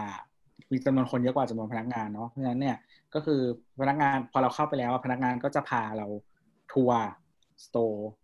เขาก็จะเล่า detail แต่ละจุดอะไรอย่างเงี้ยว่าแบบ อันนี้เอ่ออันนี้สิ่งนี้คืออะไรดีไซน์มาแบบไหน มีแนวคิดอะไรอะไรอย่างเงี้ยลูกเล่นคืออะไรอะไรอย่างเงี้ยนะฮะรอบๆพื้นที่ก็แล้วก็ก็คือเขาก็จะเหมือนแบบ อย่างอย่างคนที่พาทัวร์ไปเขาก็จะเหมือนแบบ แนะนำมุมถ่ายรูปแล้วก็ถ่ายรูปให้ด้วยอะไอยเดี๋ยวภารกิจของการไปวันเนี้ย มันไม่มีอะไรนอกจากพาไปดูสถานที่ใช่ไหมไม่ใช่แบบไปเพื่อจะไปมัซื้อเป็นของไซส์เหมือนมันเป็น sightseeing tourเออเออเออ คือเขาไม่ได้ตั้งใจจะขายของวันนี้ใช่ไหมไม่ได้ตั้งใจจะขายคือ คือเราอะซื้อ ซึ่ง process การซื้ออะมันนานกว่าปกติมากเพราะเขาไม่ได้ตั้งใจขายเออเออเออแต่ซื้อได้ซื้อได้ ซื้อซื้อซื้อของได้ สต็อกซื้อได้สต็อกสต็อกออนไลน์น์เหมือนขายจริงเลย ซื้อได้หมดใช่เลยอืมอ่าแต่คือแบบอะของอย่างสมมตินาฬิกาปกติโซนให้ลองมันจะของเต็มมากๆอะไรเงี้ยก็คือ อันเนี้ยไม่มีเพราะเขาไม่ได้ตั้งใจขาย ซึ่งซึ่งวันอื่นจะไม่ใช่อย่างนี้ใช่ไหมมันอื่นจะไม่ใช่แบบนี้น่าจะอ่าอืมอ่าอ่าทั้งไงต่ออะ นั่นแหละก็คือทีเนี้ยก็คือเขาบอกว่าดีไซน์โดยรวมอะมันมีอินสปิเรชันมาจากไอไอตรงเสาตรงกลาง แล้วก็มันเสามันพุ่งขึ้นไปแล้วก็โค้งไปรับอ่าเพดานข้างบนใช่ไหมอ่า อันเนี้ยเขามันชื่อ tree canopy อ่า canopy อืมน่าจะแปลว่าประมาณว่าเป็นเป็นเป็นชานเป็นเฉลียงอะไรยื่นออกมาปะภาษาใช่สถาใช่ปัตย์ครับใช่ครับอ่าใช่ครับ ก็คือเขาบอกว่า inspire มาจากต้นไม้ เขาเขาจริงเขาพูด specifically ด้วยแต่อันนี้ไม่รู้จริงหรือเปล่าคือเขาบอกว่าเป็นต้นจามจุรี เออเขา brief มาดีนะ พูดเหมือนกันทุกคนเลย อ่า ต้นจามจุรีขนาดใหญ่ที่ที่กาญจนบุรีอะครับอ๋อที่มันเป๊ะเป๊ะไปก็ทั้งจังหวัดโอเคใช่อ่าอ่าเออ แล้วก็แล้วก็ที่ที่ตอนนี้มันกลายเป็นสถานที่นั่นแหละแปลกๆไปแล้วอืมเอาอบตอบจมาครอบครองเรียบร้อย อ่าอ่าทำไมอะทำไมต้องที่นี่เลยอะก็มันสวยดีมึงเฮ้ย อย่าไปสนใจมากเวลาเขาเล่าสตอรี่อะมันจริงเหรอเออแค่นี้ฟังเหรแล้วก็อเคิมเคิมเคิมไปแล้วกัน แล้วก็หลังคาก็คือดีไซน์เป็นงอบ หลังคาเป็นงอบ อ่าอันนี้ตอแหลละ ก็คือไทยเอ็กโปเนี่ยเหรอ ไทย Expo pavilion นี่เหรอ ก็อะไรประมาณนั้น แต่มันก็เปลี่ยนฟอร์มลงมาไง เพราะมันคือหลังคามันจะเป็นโค้งใช่ไหมซึ่งจริงๆงอบมันก็ไม่นี่หรอกแต่ก็นะ แต่คือเป็นตอนที่เราเห็นแบบ render ครั้งแรกอะเป็นเห็ดถอ คือเราเห็นตอนที่เห็น render ครั้งแรกที่เป็น render หลุดอะ เออ ก็คือ ก็คือคิดถึงงอบเหมือนกัน อืม แต่คือเราตอนนั้นอะ มันไม่เห็นดีเทลหลังคาว่าเป็นกระจกอะไรแบบนี้นะในนี้อืมอืมอืมเราเราว่ามันดูเป็นงอบเพราะว่ามันมันมีมันมีความเป็นไม้ด้วยแหละ มันเลยดูเป็นงอบแต่จริงๆแต่จริงๆตอนรอบเราเขาไม่ได้พรีเซนต์อะไรขนาดนั้นนะแต่ว่าพอดูข้างในก็ค่อนข้างประทับใจที่มันเหมือนกับ มันไม่ได้เป็นชายคาออกมา มันเป็นจากข้างในออกมาหมดเลยอะ มันคืออินไซ e ์เอาใช่ไหมเออไม่เพคือดาเขานเขาเขาดีไซน์มาว่าเหมือนไม่ให้มีผนัง อืม เพราะว่ามันมีพื้เหนตุผลปะวัสดุพื้นที่ใช้อะ ในสโตร์กับนอกสโตร์อะบริเวณกับบริเวณรอบๆอะเป็นพื้นแบบเดียวกัน แล้วก็ตัวเพดานชั้นบนสุดอะ ก็คือเป็นแบบไม้อะมันจะต่อกันไปเลย มันจะเป็นชิ้นเดียวกันไปเลย โดยที่คือเหมือนกระจกมากั้นไว้เฉยๆก็คือ ดีไซน์ก็คือแบบไม่ไม่เหมือนเหมือนไม่มีผนังเลยประมาณนั้น คือพูดง่ายๆเขาเขาเหมือนจะสร้างต้นไม้ขึ้นมาหนึ่งต้นน่ะแล้วเอาสินค้าอืมขายใต้ต้นไม้อืมอ๋อเออเออก็แต่ว่าก็ดูเข้นั่นแหละสิเจออากาศเมืองไทยก็คงคิดว่าเออใส่กระจกติดแอร์เถอะไม่งั้นน่าจะตายกันหมดอะไรอย่างเงี้ยทำทำไมไม่เป็นต้นแอปเปิลวะต้องเป็นต้นจามจุรีทำไมวะไทยไทยไทยมันไทยดีก็ล่ะก็มีคืออะไรวิศวะไทยเอกไหมจุฬานะฮะไม่ใช่ เออเออเออเออแหละแล้วก็เหมือนพอพอเข้าไปเขาก็จะพาเวียนรอบร้านเป็นวงกลมเนาะ มันก็จะมีเชลฟ์เอ่อมันก็เป็นแบบชั้นสินค้าที่เป็นสี่เหลี่ยมอะสี่เหลี่ยมผืนผ้าอืมวางเรียงรอบๆเนาะเออ วางเรียงรเชี่ยอบอืม คือเชลฟ์นี่รู้สึกว่าแบบ มันมีความก้ากึ่งระหว่างสวยกับไม่สวยอะแต่มันยังไงดีอะคือมันมันตั้งแบบทื่อๆเลยอะเหมือนตู้ไม้ธรรมดามาตั้งแบบ ตั้งเป็นเหลี่ยมๆเลยอะเออมันเลยรู้สึกแบบแปลกๆหน่อยนึงๆคือดีไซน์ถ้าใครเคยไปสาขาอื่นมาแล้วว่ามันก็จะเป็นเออเชลฟ์เนี้ยจะติดที่ผนัง เหมือนหน้าตาเหมือนกัใช่แค่นี้เป็นตั้งขึ้นมาจากพื้นแล้วก็อยู่ล้อมรอบเออเรารู้สึกว่ามันเหมือนเป็นเชลฟ์ผนังมากกว่า แล้วพอมาตั้งลอยๆปุ๊บมิติมันเพี้ยนๆอะเวลาเรามองดูจากด้านข้างมันจะมันแข็งๆอะคือในขณะที่ทั้งหมดมันโค้งมันกลมมันแบบอะไรหมดเลยนี่หรอกปะคือชั้นรู้สึกหนึ่งอะมันจะมีเชลฟ์แต่ชั้นสองไม่มีเนาะเออชั้นสองชั้นสองเลยสวยกว่าเราอะอืมมันดูแล้วทีเนี้ยธรรมชาติ shelf ไปอะเยอะคือมันมี detail ก็คือแอร์จะมาจากใต้ shelf ใต้ shelf ใต้โต๊ะอืมมีสองจุดของชั้นหนึ่งก็คือ ใต้ shelf ไม้แต่ละอันนะครับแอร์จะออกเป่าลงมา แล้วก็ใต้โต๊ะบางโต๊ะเนี่ยที่มันจะมีเหมือนตะแกรงมันจะถูกเหมือนพื้นพื้นเป็นหินน่ะ เจาะรูอยู่ ก็คือจะเป็นที่ลมขึ้นมาอืมก็คือชั้นหนึ่งอะมีแอร์สองจุดนี้เนาะเออเราเราพอจะเห็นว่ามีการชื่นชมพวกการเก็บซ่อนงานระบบไว้อย่างเนียบๆให้ สายภาพที่สายตาเห็นอะคือแบบมินิมอลที่สุดแทบจะมองไม่เห็นสายไฟหรืออะไรต่างๆ ที่รกรุงรังเลยมันมี detail อะไรพวกนี้บ้างไหมก็คือที่พื้นไม่มีสายไฟใด ๆ เลย เพราะว่าโต๊ะอะก็คือสายไฟอะถูกซ่อนไว้ในขาโต๊ะแล้วก็ลงไปที่พื้นเลย ไม่มีสายไฟใดๆทั้งสิ้นเหมือนบนเฟอร์นิเจอร์โต๊ะมันถูก custom custom-made มาหมดแล้วใช่ไหมถูกต้องถูกต้อง ก็คือสายอะไรบนโต๊ะเนี่ยก็คือมันจะโผล่มานิดเดียวเขาเหมือนกะความยาวไว้แล้วอะไรอย่างเงี้ยว่าประมาณไหนวันนั้นวันนั้นวันนั้นเปิด Facebook แล้วก็เจอพี่สถาปนิกที่เป็นเจ้าของสถาปนิกเขาบอกว่า Apple Store อะน่าจะอันเนี้ยน่าจะเป็นอาคารที่ราคาต่อตารางเมตรแพงที่สุดในประเทศไทยตอนนี้ ก็คืออันนี้อันนี้คุยกับเพื่อนที่เป็นวิศวะมาเขาพูดประมาณว่าก็ เท่าที่ทราบเนี่ยก็คือใช้รับเหมาบริษัทนอกหมดเลยอืมอืมอืมแล้วก็มีคอนซัลท์วิศวกรในไทยก็เป็นบริษัทนอกแหละแต่สาขาไทยอะไรประมาณนั้น อันนี้วกเรื่องสถาปนิกนิดหนึ่งก็คือตอนนี้มันมีชื่อหลุดมาใช่ไหมว่าออฟฟิศไทยออกแบบถูกไหมของไทยอะที่เราถามถามมาเรายังไม่รู้แต่ว่าเอถ้าอของนอกคือ Foster and Partner ใช่ไหม Foster and Partner ใช่ เออ ซึ่ง Foster and Partner เป็นบริษัทที่ดังแบบดังมากๆในระดับโลก แต่คราวนี้อธิบายคร่าวๆเพราะเป็นรายการสถาปนิกก็คือจริง ๆ แล้วอะเวลาสถาปนิกนอกอะจะมาทำงานที่ไทยอะจะต้องมี partner เพราะว่าอาชีพสถาปนิกเป็นอาชีพเขาเรียกอะไรอะควบคุมวน ควบคุม อาชีพควบคุมใช่ ดังนั้น จะไม่สามารถให้บริษัทนอกมาทำได้ร้อยเปอร์เซ็นต์อืมอืมเช่นบริษัท Foster เนี่ยก็ต้องมา กับบริษัทตะกี้ในไทยเนี่ย เพื่อให้แบบให้บริษัทในไทยแบบดูเรื่องกฎหมงกฎหมายให้อะไรเนี่ยจับมือกันเพื่อให้ถูกกฎหมายเนาะจริง ๆ ไอเดียหลักๆของมันคือการถ่ายทอดความรู้อ๋อถ่ายถ่ายทอดโน้ตฮาวอืม นั่นแหละต่อประมาตาณไปข้างหลังแล้ววนกลับมาอีกรอบหนึ่งใช่ โอเค ต่อเลยครับนั่นแหละ แล้วก็ทีนี้คือสาขาเนี้ยคือบางสาขาที่ปกติ ส่วนใหญ่เขาจะทำเป็นเอ่อ glass stack ก็คือเอ่อ บันไดเป็นกระจกเนาะสาขานี้ไม่ใช่ แค่แค่ตัวราวราวกั้นอะเป็นกระจกเฉยๆอ่า แล้วก็บางบางหลาย ๆ บางที่อะสมมติมีที่บันไดเวียนอะ แล้วมันมีคอตรงกลางอะ ที่ให้บันไดมันเวียนขึ้นไปบางที่จะทำเป็นลิฟต์แต่สาขาเนี้ยก็คือไม่ใช่เป็นลิฟต์ปล่องลิฟต์ไปแยกไป อืม เพราะว่าเข้าใจว่าทางพนักงานบอกว่าไอ้ M&E ทั้งหมดอะมันอยู่ไอ้ปล่องในปล่องคานปี้อะ คือทุกไฟทุกอย่างสายไฟมันอยู่ในนั้นหมดเลยลำต้นของต้นไม้ เอออยู่มันเป็นยู่ใช่องที่เอาไว้ยัดงานระบบ ใช่ใช่ ทั้งหมดเลยอ่าแล้วก็อืมเออ ทีนี้ก็คือที่ที่พี่แอนบอกว่า เวลาเรามองไปอะ มองจากข้างนอกอะ เราจะรู้สึกว่ามันมีเสาหนึ่งเพียงเสาเดียวเท่านั้นตรงกลาง อ่า เป็นแกนแอปเปิลใช่ ความจริงแล้วอะมันมีเสาที่ไว้รับพื้นชั้นสองอะ อยู่ล้อมรอบบันได มีเสาเป็น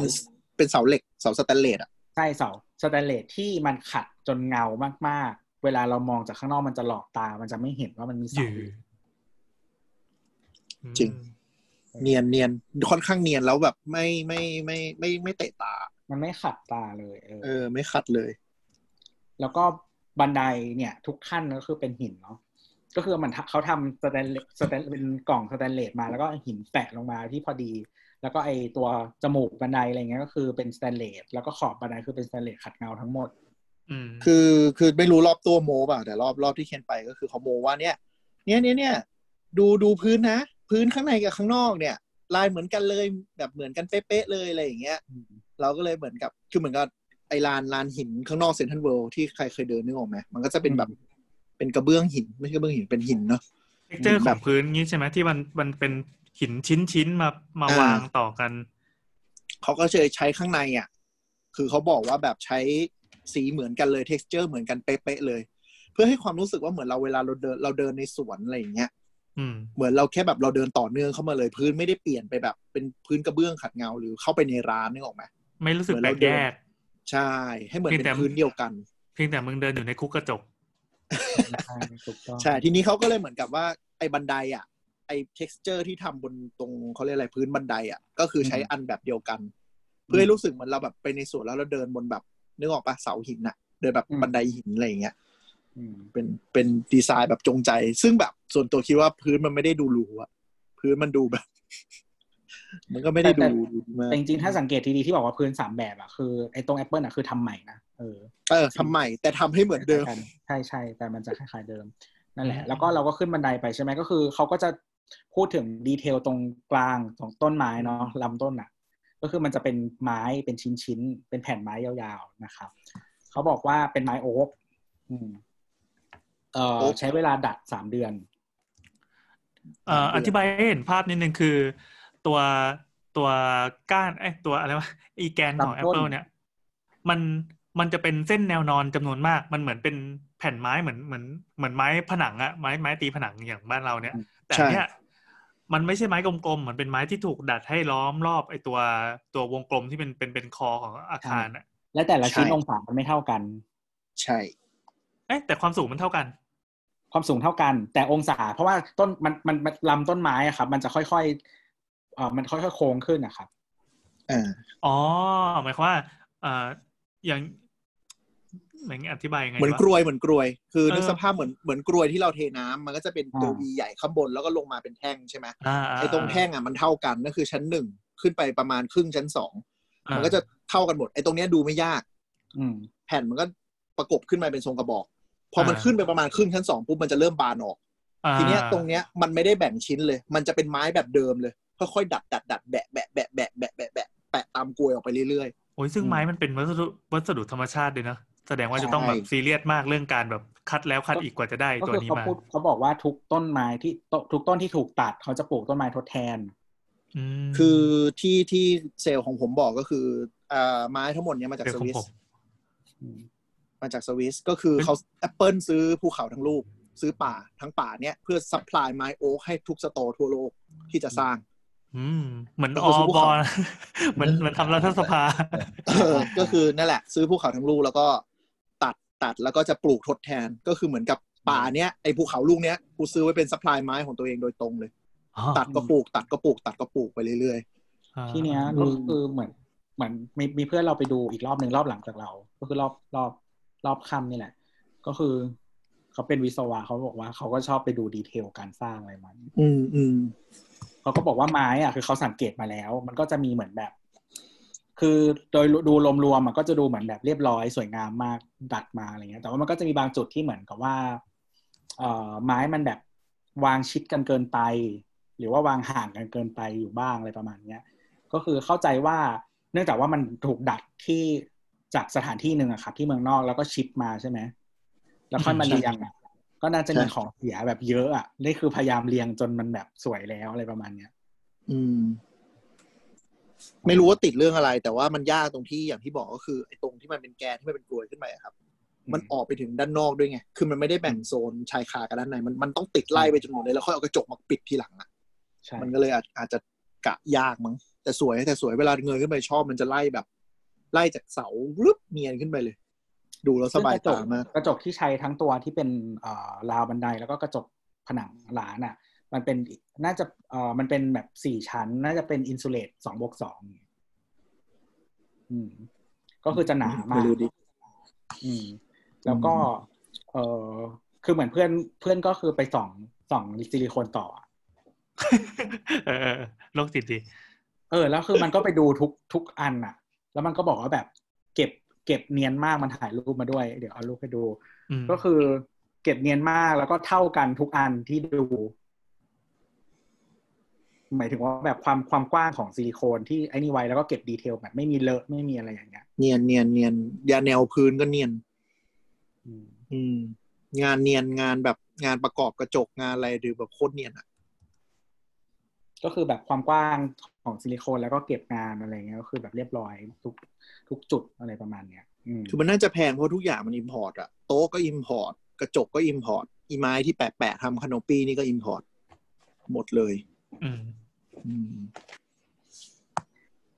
แต่เขาก็ที่ชอบที่ชอบรอบกลางวันไม่รู้ตัวเห็นเปล่าคือไปรอบสองทุ่มอะมันจะเปิดไฟใช่ไหมแล้วไฟมันแบบโคตรดีอะคือมันไม่ในร้านไม่มีเงาเลย lighting แบบจัดดีมาก แล้วก็เอาหลอดไฟแฝงแฝงแฝงแฝงเข้าไปในในในในในแนวไม้อะแล้วมันเปิดลงมาปุ๊บมันจะเหมือนเราขึ้นไปตามพวกแบบ stage หรืออะไรเงี้ย คือเราจะเห็นเงาเป็นแบบเป็นเหมือนหกทิศอะแต่เงามันจะไม่ไม่ทึบมาก แล้วมันจะทำให้ product มันเด่น โต๊ะโชว์ของเนี้ยเด่นมากแบบเออดูดีอะอืมแล้วก็คือพอขึ้นไปชั้นสองเนาะก็ตัว เอออ๋อตอนที่เราเข้าแถวอยู่อะไม่มีคนมาสัมภาษณ์ด้วยเวยว่ามาซื้อของหรือเปล่ามันน่าจะเป็นสื่ออะไรสักอย่างจะไม่แน่ใจเขาไม่ได้บอก แล้วก็เข้าไปในร้านแล้วอะตอนที่เราเดินผ่านอยู่ชั้นหนึ่งตอนที่เราเดินผ่านลิฟต์เหมือนไม่มีใครโชว์ลิฟต์เลยเว้ยตอนที่เราไปนะ แล้วคือเหมือนอ๋อเหรอช่างช่างภาพเป็นช่างภาพของ Apple อะเขาก็หันมาบอกพนักงานที่พาเราเดินว่าแบบช่วยแบบไปสาธิตลิฟต์ให้หน่อย แล้วเขาจะถ่าย เออเออลิฟต์ดีนั่นแหลิฟต์ดีเขาก็เลยเปิดลิฟต์ให้เราดูแล้วเราก็เข้าไปที่ลิฟต์ก็คือลิฟต์เนี่ย มันเป็นวงมันเป็นทรงกระบอกอะครับ เป็นแท่งเหล็กเลยอะพูดง่ายเออก็คือไอไอตัวปล่องลิฟต์ด้านนอกที่เราเห็นนะมันก็คือจะเป็น stainless steel ขัดเงา เหมือนกันเพราะฉะนั้นเนี่ยบางทีเรามองผ่านๆเวลาเราเดินอะเราก็ไม่อาจจะไม่เห็นว่ามีแท่งนี้อยู่แต่มันใหญ่กว่าไอเสานั่นเนาะเออล้อมๆมันใหญ่มากใหญ่กว่าเสาเหรอนะใหญ่ใหญ่มันใหญ่ใหญ่แบบใหญ่อะใหญ่จนตกใจอะ แต่เออเหมือนที่เสากูอะบอกคือ ถ้าไม่มีใครชี้ไม่มีอะไร มันก็ไม่สังเกตนะเดินผ่านไปดื้อๆเลย อืม มันลวงตาเพราะมันเป็นกระจกเงา ใช่ ใช่ใช่ครับคือไปส่องหน้าได้เลยมันเงามาก อ๋อยากจริงอยากๆจริงๆ อันนี้ก็เป็นความความลวงตาของ Apple นะคือ ถ้าใครไม่รู้ก็จะคิดว่าตัวผล Apple อันเนี้ยมันมีแค่คอแกนตรงกลางอันเดียว แต่จริงๆแล้วมันมีอีกปล่องหนึ่งซึ่งใช้สัญจรขึ้นลงด้วยมันเป็นลิฟต์แต่ว่ามันผิวมันเป็นกระจกเงา มันก็เลยมองไม่เห็นเอ้ยด้วยความที่มันเป็นวัตถุทรงโค้งด้วยปะมันเลยทำให้รู้สึกว่ามันกลืนๆกันไปหมดเลยๆใช่ใช่ใช่ใช่ครับ ใช่ คือเราเราคิดว่าที่ที่คุยกับตัวก่อนหน้านี้ว่าเหมือนเชลฟ์ไม้อะ ที่เหลี่ยมๆมันแปลก เราว่าเขาจงใจให้มันเด่นขึ้นมา เพื่อจะได้ไม่สังเกตอีพวกเสาอีพวกอะไรพวกเนี้ยในร้าน คือคือให้สีไม้อะ มันเป็นสิ่งที่เด่นในร้านเลย คือทุกอย่างที่เขาจะให้แบบลูกค้าดูอะจะอยู่อยู่ติดกับไม้ แต่อะไรที่เป็นเหล็กอีสแตนเลสอะไรพวกเนี้ยก็คือจะซ่อน อย่างเสาอะแบบ ถ้าเดินเดินก็เดินผ่านๆไม่สังเกตเลยแต่ถ้ามันสังเกตคือเสาเต็มร้านเลยนะประมาณแบบแปดต้นได้มั้งล้อมแบบ เยอะอยู่อะคือคือดูรูปจากที่เคนถ่ายมา คือมันเนียนมากเว้ยมันแบบเฟอร์นิเจอร์มันป๊อปมันป๊อปขึ้นมาแบบชัดมากอะสีไม้เนี่ย ใช่ใช่มันเลยแต่ทุกให้อย่างให้มันเฟอร์นิเจอร์แบบคือแบบกลืนหมดเลยอะโดดขึ้นมาเลยไง เออกลืนจริงด้วย อันนี้คือเพดานของขงคือคืออย่างไอตัวที่รูปที่ใช่คิมยืนถ่ายหน้าลิฟต์อะที่สะท้อนอะเหมือนเป็นลิฟต์แก้วด้วยซ้ำคือถ้าแบบไม่ตั้งใจดูคือแบบเหมือนมัน ใช่ใช่ มองทะลุไปเลยอะแล้วคือรอบคือรอบๆอาคารอะ มันวิวคล้าย ๆ กันด้วยการที่เขาวางต้นไม้ไว้รอบใช่ไหมเวลามันสะท้อนอะ มันก็เลยเหมือนลวงตาว่าแบบมันเป็นกระจกหรือเปล่าอะไรอย่างเงี้ยเออนั่นแหละ ซึ่งต้นไม้ที่รายล้อมนั่นก็เป็นต้นปลูกใหม่เหมือนกันใช่ปลูกใหม่น่าที่เขาน่าจะล้อมมาจากอะน่าจะล้อมมาเมืงจีนอะเพราะว่า แต่คือมันเป็นต้นในนี่หูกระจง อืมปลูกไว้ห่างจากตัวบ้านครับดูดูแล้วไทยดี แต่คือที่ที่ไอคอนสยามจะเป็นต้นอีกอันหนึ่งจำไม่ได้ว่าเป็นต้นอะไรแต่ที่ไอคอนสยามอะทุกต้นอะล้อมมาจากเมืองจีนอ๋อก็ดีดีดีสมก็เป็นไอคอนสยามอืมเอ้ยเออ นั่นแหละ อะแล้วก็ขึ้นมาข้างบนใช่ไหมครับ ขึ้นมาข้างบนเนี่ยก็คือ คือพนักงานที่พาเราเดินอะ คือเขาแบบเขาแนะนำจุดถ่ายรูปทุกจุด ตรงนี้ถ่ายรูปดีครับ ยืนตรงนี้เลยครับอ๋ออ๋อพนักงานตัวใส่ถ่ายรูปอะ ไม่คือปกติกูไม่ถ่ายรูปตัวเองกูยังไม่ถ่ายเลย แต่ก็แบบเออถ่ายเออเออ แต่คือเหมือนแบบเออแต่คนนี้เขาแบบ service ดีอะไรเงี้ยเขาก็แบบอะถ่ายตรงนี้นะครับ ยืนตรงนี้เดี๋ยวผมถ่ายให้อะไรอย่างเงี้ยเออมองตรงนี้นะครับ อะไรอย่างเงี้ย แบบเออแบบเออจุดมุมนี้นะครับ จะเห็นวิวนี้เวลาถ่ายแล้วจะเห็นแบบวิวอันนี้นะครับ แล้วก็เดี๋ยวผมพาไปอีกจุดหนึ่งนะครับ อันเนี้ยวิวนี้จะสวยกว่านะครับ จะเห็นแบบ BTS อยู่ข้างหลังเนี่ยอ๋อของเราไม่มีเลยเป็ขนองไกเราด์แบบอืมของของเราไกด์เราคือแบบพยายาม แบบเข้าไปปุ๊บก็ยิงสคริปต์ใส่อืมยิงสคริปต์ใส่ว่าเราดีไซน์มาจากอะไรนะ ต้นจามจุรีที่กาญจนบุรีอะไรอย่างเงี้ยว่ามันมันต้องพูดอะไม่งั้นจะโดน คนนี้แบบเล่าเล่าดีมากคุยดีมากเออนั่นแหละอืมแล้วก็ชั้นชั้นบนอะ ก็คือมันจะมีมันจะมีจออันใหญ่ๆใช่ไหมที่ไว้ทำ Today Apple อะอืมเออ แล้วก็คือข้างๆอะ ข้างๆของของจอเนี้ยมันจะเป็นเป็น polish เอ่อ stainless steel เหมือนกัน ซึ่งเหมือนพอไปถ่ายรูปแล้วอะเราถ่ายมาแล้วอะมันเหมือนกับไม่มีอันนี้อยู่เลยอะจริงลองดูดูรูป เนี่ยมานั่งมานั่งย้อนดูรูปส่งให้ในกลุ่มก็แบบ เออว่ะมันมีอะไรที่แบบต้องสังเกตที่ถึงจะเห็นโผล่มาเต็มไปหมดเลยอะเนียนจริงทำไมอะเข้าไปแล้วหน้ามืดเหรอไม่ได้เห็นไม่ได้อะไรไม่มันเรา มันเนียนมากเว้ยคือมันเนียนมันไม่รู้สึกว่าแบบ อยู่อธิบายไงวะ มันรู้สึกเหมือนทุกอย่างมันเปิดออกไปข้างนอกหมดเลยอะแต่จริง ๆ มันคือเสาเอ้ยกระจกสะท้อนเอ้ยอะไรไม่รู้ว่าเต็มไปหมดเลย ใช่ คือพอมานั่งซูมรูปที่ถ่ายมาแบบเพิ่งสังเกตว่าเสาสแตนเลสอะคือล้อมทั้งร้านเลยนะ คือไม่ได้สังเกตเลยตอนเดินข้างในใช่เสามันมีเยอะมากแต่มันหลไม่อกแล้วมันมันล้อมทั้งชั้นนอกล้อมทั้งชั้นในเลยนะ คือมันเยอะมากๆอะแต่ไม่เคยไม่ได้สังเกตเลยจริงอืมคือคือเมื่อกี้มีรูปที่เคนถ่ายมา ก็เลยนั่งดูเว้ย ก็คนพบว่าเสามันแบบมีรอบๆเลยอะแล้วก็ใช่สร้างไปกับไอ้ตรงแนวแนวของเขาเรียกอะไรเฟรมกระจกอะๆใช่ อืม เนี่ย คือเสาเยอะจริง ๆ เนี่ย ถ่ายรูปตรงกลางให้ดู แต่ตอนยืนถ่ายไม่ได้สังเกต เพราะว่ามันหลอกด้วยตรงประตูหน้ามันไม่มีเว้ยอืม เออหมอแล้วก็จะบอกว่า เออเพดานชั้นล่างอะ เพดานชั้นล่างเขาเขาบอกว่า เออเขาใช้ผ้าไหมทำทำจากผ้าไหมเหรอ ใช่จริงดิเสียงอืมอะเดี๋ยวเดี๋ยวเดี๋ยวขอย้ำอีกทีคือ ชั้นชั้นล่างคือเป็นชั้นที่เป็นระดับ อ่าลานลานลานชั้เซ็นนหนึ่งทรัลเวิร์อ่าชั้นหชั้นนึ่งระดับนะดินคืออ่าชั้ชั้นนระดับดินเนี่ยเพดานจะเป็นสีขาว อืมเออในอ่าขณะที่ชั้นที่สองเนี่ยที่บอกว่าเป็นเป็นไม้ที่ต่อกันไปแล้วค่อยๆ บานออกมาเป็นเป็นเป็นต้นไม้อะอืมอันนี้จะเป็นวัสดุจากอ่าเป็นเป็นกรุด้วยไม้ไม้อืมอะทีนี้ชั้นหนึ่งอะเป็นผ้าไหมแล้วไง ก็คือเขาบอกว่าเป็นผ้าไหมคือแต่ละ section อะ มันจะเป็นมันจะเป็นกล่องกล่องกล่องเรียงเรียงกันเนาะแบ่งเป็น section อะ ถ้าถ้าดูในภาพนะฮะเออแต่ละ section อะคือผ้าไหมที่ขึงให้ตึงอืมอ๋อเหรอ เฮ้ยดูไม่ออกเลยนึกว่านึกว่าฝ้าแบบฝ้ายิปซัมธรรมดา นี่พนักงานเฮ้ยเราไม่คิดลากว่ามาเอออ่าอันนี้ถ้าเกิดว่าคุณผู้ฟังฟังแล้วนึกภาพไม่ออกอะลองลองคนดูก็ได้คำว่า Apple Central World อะแล้วก็ไปกดในเว็บ apple.com มันจะมีพาเป็นพาพาทัวร์ประมาณหนึ่ง เห็นแกลเลอรี่ภาพถ่ายก็ชัดดี retouch มาเนียนกริบ retouch คือเอาเสาเอาสายไฟออกอะไรแบบนั้น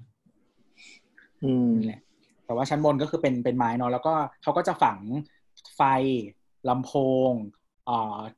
เอ่อเครื่องอะไรพ่นน้ำเวลามีเพลิงไหม้อะไรอย่างเงี้ยไว้เรียบร้อย ก็คืองานระบบต่างๆอะใช่จะเป็นไอ้แค่ใช่ไอ้เม็ดเม็ดเม็ดเม็ดที่อยู่จมอยู่ในจักรวาลอะถ้าเหมือนเหมือนเรามองเพดานผนังโบเอ้ยเพดานโบสถ์อะมันจะมีเม็ดเม็ดเม็ดโผล่มาเขาบอกแล้วเขาคือชั้นสองเขาบอกเขาพนักงานที่ที่พาไปเขาบอกว่ามีแอร์สองจุด ก็คือล้อมรอบอาคารนะครับ ที่ติดกับผนังกระจกอะที่พื้นอะมันจะเป็นตะแกรงเนาะก็คือเป็นแอร์หมดเลยอ๋ออ่า แล้วก็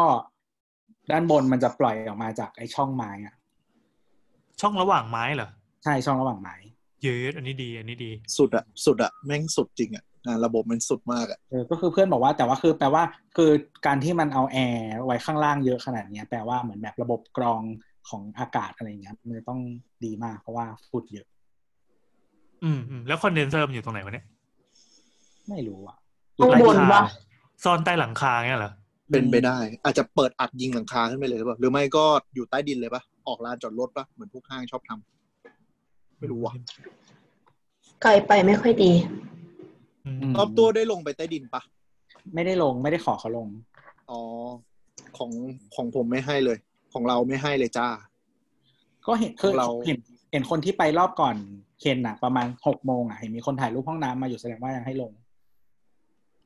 เอ๊ะซึ่งเวลาเปิดเวลาเปิดจริง ๆเขาให้ลงไปข้างล่างไหมให้ลงครับ มันอันนี้คือคือไปลงลงไปเข้าห้องน้ำได้ แต่ว่าไอห้องมันจะมีห้องที่เรียกว่าบอร์ดรูมซึ่งอันเนี้ยต้องจองเข้าไม่ได้ ต้องจองแล้วประชาชนทั่วไปจองได้ไหมเช่นแบบไม่เราได้จะไปอัดสาวสาวสักอีพีหนึ่งอะไรอย่างงี้ ไม่ได้ อะไรวะเออคือห้ห้อองงห้องบอร์ดรูมมันเป็นเหมือนแบบอ่า business partner หรือว่าเป็น de- developer หรืออะไรประมาณเนี้ยเขาจะอ๋อมี คือจัดเซสชันหรือว่าคนที่จะไปเปิด business account หรือว่าผู้บริหารบินมารองรับ อาจจะแบบมีเซสชันขึ้น today Apple ข้างบนก็มานั่งรออะไรอย่างเงี้ยจะเป็นอ๋ออย่างนั้นต้อง VP หน่อยหนึ่งถ้าเราบอกว่าเรานามสกุลอยู่วิทยาก็เข้าได้อ่าอืมคืออย่างแล้วก็อะไรวะย่างวันเนี้ยตอนตอนที่เราซื้อของอยู่แล้ว ก็คุยกับพนักงานเขาบอกว่าเนี่ยเออทำงานอะไรครับนู่นนี่นั่นใช้อะไรอยู่บ้างอะไรประมาณนี้เขาก็บอกว่าเออเนี่ยถ้าที่ออฟฟิศใช้ Mac อยู่แบบ เราแบบมีแบบ business partner หรือยังเอาเป็นแบบประมาณว่าแบบเป็น business account ที่ Apple หรือยังอืมอะไรอย่างเงี้ยเออลองมาดูได้นะครับ มีบริการนู่นนี่นั่นอะไรอย่างเงี้ยเออเขาดูขายโคตรขายเลยอะ business ขายเฉยพูดเลยวะอ๋อไม่แต่ว่ารอบเราอะเขาไม่ให้ลงแล้ว ก็คือเขาให้ลงเต็มที่แค่บันไดเขาบอกว่าขอให้ลงแค่นี้ แล้วก็ถามว่าแบบอ้าวเหรอเห็นรอบอื่นเขามาบอกว่า ก็คือเนี่ยเขาไม่ให้เข้าแล้ว เพราะว่าเขาคอนเซิร์นก็คือเรื่อง คนแห่กันไปขี้จนส้วมตัน ว่าแล้วก็เลยจะทายเลย คือเขาพูดอย่างนี้เขาพูดอย่างนี้ว่า คือเหมือนกับขอให้เดินลงไปบันไดไม่เกินจะไปดูห้องน้ำอะไรอย่างเงี้ยบอกเอ้ยบอกผมปวดฉี่มากเลยขอไปฉี่ได้ไหมเขาก็บอกว่าอ๋ออ่าไม่ได้ละค่ะไม่อนุญาตให้เข้าบอกอ้าวเหรอเห็นบอกว่าในห้องน้ำเปิดได้เขาบอกว่า เนี่ยกำลังคุยกับทีมกันอยู่ว่าพรุ่งนี้วันเปิดจริงอะ อาจจะปิดไม่ให้ใครลงไปโซนใต้ดินเลยคือกั้นเลยอ่าทีก็ถามเหตุผลว่าแบบอ้าวทำไมอะเนี่ยบอกว่าห้องน้ำใครก็ใช้ได้เขาบอกว่า เหมือนกับปัญหาคือวันเนี้ยที่ทุกคนแห่กันจองมา ทุกคนจะไปเปิดซิงค์ห้องน้ำใช่ใช่แล้วเขาก็ป็นรกลัวว่าแบบเป็นเรเราก็จะทำกันเออแล้วกลัวว่าแบบพรุ่งนี้พอมันพับลิกปุ๊บทุกคนจะแห่กันมาเพื่อมาเปิดซิงค์ห้องน้ำเว้ยแล้วพนักงานจะรับมือไม่ไหว ซึ่งนั่นแหละก็คือขี้จนส้วมตัน ให้เดาว่าวันนี้อาจจะเกิดเหตุการณ์แล้วเว้ยก็คืออาจจะไม่ได้ส้วมตันหรอกแต่คงสกปรกระดับแบบ พนักงานลงมติกันว่าแบบเก็บไว้ให้พวกกูใช้เถอะอะไรอย่างเงี้ยคือคือเราเห็นคนที่ถ่ายรูปตอนรอบหกโมง ก็คือส้วมอันเนี้ยมันเป็นเป็นวอลหังมั้งถ้าถ้าเราเข้าใจไม่ผิดนะเออมันเน่าแล้วอ่ายี่ห้อดูลวิทนะฮะแล้วก็ดูกันทั้งก็ยี่ห้อคือส้วมอ่ายี่ห้อแพงไงยี่ห้อแพงก๊อกก๊อกน้ำไรที่เป่ามือไดสันนะฮะเอ่อแล้วก็คือเหมือนกับว่า ตอนแรกเลยอะวันวันที่เพรสอะ เราเห็นในคลิปวิดีโอที่ทางเพรสเขาถ่ายมา มันจะมีถังถังขยะสีน้ำเงินมั้งอันเล็กๆอะแล้วก็แบบไม่มีฝาปิดอะ แล้วก็ใส่ถุงขยะอยู่วางอยู่ข้างๆส้วม แต่วันนี้ที่เห็นคนถ่ายมาก็คือไม่มีถังขยะอันนั้นแล้ว เออ แล้วและจะไม่มีที่ฉีดตูดนะฮะไม่มีที่ฉีดตูด ทีนี้เขาถ่ายไอตัวสวิตชกดน้ำมา อืม ก็คือมันเป็นสวิตช์สมัยใหม่เนี่ยก็คือมันจะมีแบบอันเล็กอันใหญ่เนาะอันเล็กก็คือถ่ายหนักไอยอันอันเล็กถ่ายเบาอันใหญ่ถ่ายหนักเนาะคือสวิตช์อะมันเป็นสีขาวทั้งอัน คือมันดำแล้วอะเชี่ยโอ้อืม นี่คือเหตุผลหรือเปล่าที่รอบสองทุ่มเขาแบบไม่เอาละจ้า ขอให้พนักงานได้ลงไปขี้กันบ้าง คือแบบมันเป็นแบบมันเป็นรอยดำๆที่สวิตช์อะเออนึกออกข้ามนึกข้าอมอกไม่สีน้ำตาลน้ำตาลอืมงั้นเพราะว่ารอบกลางวันก็ตากแดดกันเหงื่อไหลเหงื่อไอเหงื่อไหลใครย้อยปะแล้วก็เข้าไปใช้อะไรอย่างเงี้ยเฮ้ยแต่ห้องน้ำมันใหญ่พอจะรองรับแบบคนที่ไปใช้บริการปะมันมีประมาณถ้าถ้าดูกะด้วยสายตาแล้วจะประมาณสี่ห้าห้องสี่ห้าห้องนี่คือเป็นทุกห้องอะเป็นห้องหนึ่งหนึ่งหนึ่งห้องอะครับหนึ่งห้องนี้ก็คือสำหรับหนึ่งคนนะ คือเข้าไปมีเห็นปะมีส้วมมีอ่างล้างมือของตัวเอง แล้วก็มีประตูปิดคล้ายๆห้องน้ำคนพิการอะห้าห้องใช่ใช่ซึ่งทุกห้องอะครับ ก็คือเป็นห้องน้ำไม่ไม่แยกเพศอ๋ออู้ดีดีดีเขาตั้งเฮ้ยใจมันจะมีมีการนอยอในนั้นกันเปล่าวะไม่รู้อะไม่รู้คนแรเขาปิดแล้วไหมคนแรกของไทยคนแรกของเซาท์อีสเอเชีย ไม่ต้องรีบวันนี้ก็ได้ เออเออลองดูดิเดี๋ยวพรทับก็อาจจะมีขึ้น เออลองไปดูในบอร์ดปาล์มนะฮะ เออแต่ก็นั่นแหละก็พนักงานก็น่าน่าจะพูดว่าเออน่าจะกั้นเลย เพราะว่าเข้าไปมันน่าจะวุ่นวายมากอะแล้วเราก็เข้าใจว่ามันก็ต้องมีคนพิลึกแบบแบบเราหรือพี่แอนนั่นแหละที่จะไปเปิดสิงห้องซ่วม บ้า ถ้ามันมีจริงนะ เราเดาว่าคนที่ลงท้ายด้วยเลขห้าต้องเป็นคนแรกแน่เลย คนที่เราไทยได้เลขห้าคนนี้ใครเลยค่ะที่เคยไอ้โฆวะษณานมข้นหวานอะแล้ว account ทวิตเตอร์ลงท้ายด้วยอ๋อ เพราะว่าอ๋อตอนอ๋อตอนนั้นเขาก็คือเขาเป็นคนอยู่ในแวดวงไฮโซด้วยนี่ เพราะตอนนั้นที่ห้างห้างสีทองเปิดตัวเขาก็ได้บัตรเชิญ อืมอืมอืมใช่ใช่ใช่แล้วเขารับโฆษณาคาร์เนชั่นแล้วไงแล้วเขาเป็นนอยในนั้นเหรอ ก็เขาเป็นสายนอยอยู่แล้วตอ๋ออนเขาเป็นเขาเป็นสายทำ contentตอนเขาได้บัตร ตอนเขาได้บัตรเชิญของไอ้ห้างสีทองอะเขาก็เหมือนแบบ อยู่นี่นะครับอะไรอย่างเงี้ย ใครมามาหากันได้อะไรอย่างเงี้ย มีการแบบเชิญชวนเดินนัดเลยไม่ใช่เลยคิดว่าเลยคิดว่าถ้ามันเป็นไปได้นะ ที่จะทำอะ เขาน่าจะเป็นคนแรกที่ทำคือบางคนอะที่ที่เป็นแอคเคอร์เขาจะชอบแบบว่าสมมติแบบอยู่สยามใช่ไหมสยามทักฉันไม่ได้พูดว่าเป็นแอคอะไรแล้วอันนี้ก็ไม่ได้บอกชื่อถึงนั้นนี่พูดถึงแอคอื่นแอคเคอร์ทั่วไปแอคเคอร์ทั่วไป เออแต่แต่เดี๋ยวนี้มันก็มีคนเอามาเล่นแหละแบบคนทั่วๆไปแล้วแบบชอบเอามาแซวๆอะไรก็แบบ สยามทักครับอะไรอย่างเงี้ย Central World ทักครับอย่างเงี้ยก็คือทวีตทวีตในทวิตเตอร์เออเรารู้สึกว่าคนที่เล่นอย่างเงี้ย ก็รู้ความหมาย แล้ววันก่อนเจอคนหนึงพูดพูดไปจะดราม่าไปเนี่ยเจอคนหนึงที่พูดแบบอย่างเงี้ย ว่าเหมือนแบบสมมติเชียงใหม่แบบเชียงใหม่ทักได้นะคะอะไรเงี้ย แล้วพอมีคนไปลามกใส่เขาอะเขาก็ด่าแบบสี่ห้าทวีตเรียงกันแล้วเหมือนแบบ พ่อแม่ไม่สั่งสอนหรออะไรอยู่มาพูดแบบนี้กับคนที่ไม่รู้จักลามปามนึ่งแบบ จะแบบมีความต้องการกำหนัดมาจากไหนอะไรอย่างเงี้ย เออแบบแบบแต่คือแบบ เออ ตอนแรกเห็นตัดทวีตนั้นก่อนเนี่ยว่าแบบเออด่าสาดเสียเทเสีย แต่พอแบบไล่มาดูไทม์ไลน์เขาก็แบบอ้าวเอ๊ยยังไงวะอืมไม่ไม่แต่คือบางคนอะเขาบางคนเขาก็มีวัตถุประสงค์อย่างเช่นแบบเล่นกับเพื่อนอย่างเช่นว่า ถ้าเพื่อนอยู่ตรงนี้อะไรอย่างเงี้ยก็มีอืม นั่นแหละก็แล้วแต่คนเนาะปลอเมื่อกี้ไม่ใช่คำพูดเป๊ะๆนะ แบบมีการกล่าวให้สุภาพขึ้นมา กลับมาค่ะ กลับมาค่ะ กลับมาสู่โลกศิวิไลซ์กันค่ะ แล้วก็ทีเนี้ยวันนี้ก็คือ เออเดี๋ยวก่อนนะสโตอ๋อแล้วก็ไอไอรูปที่เราส่งไปอะครับ ไอตะตะเกียบถ้าใครในใน Telegramนี่ส่งในไหนอ๋อในอินสตาแกรมโอเคก็มันจะมีเหมือนกี่แบบแอปวะ เป็นจอเป็นจอยาวๆเนาะไว้ทำทูเรนใช่ป่ะแล้วข้างๆมันจะเป็น polish stainless steel เนาะอันนี้เหมือนกันก็คือ คือตอนอยู่ตอนที่เราอยู่อะ แล้วเราเห็นนะก็คือรู้แหละว่ามันเป็นเป็นกล่องขึ้นมา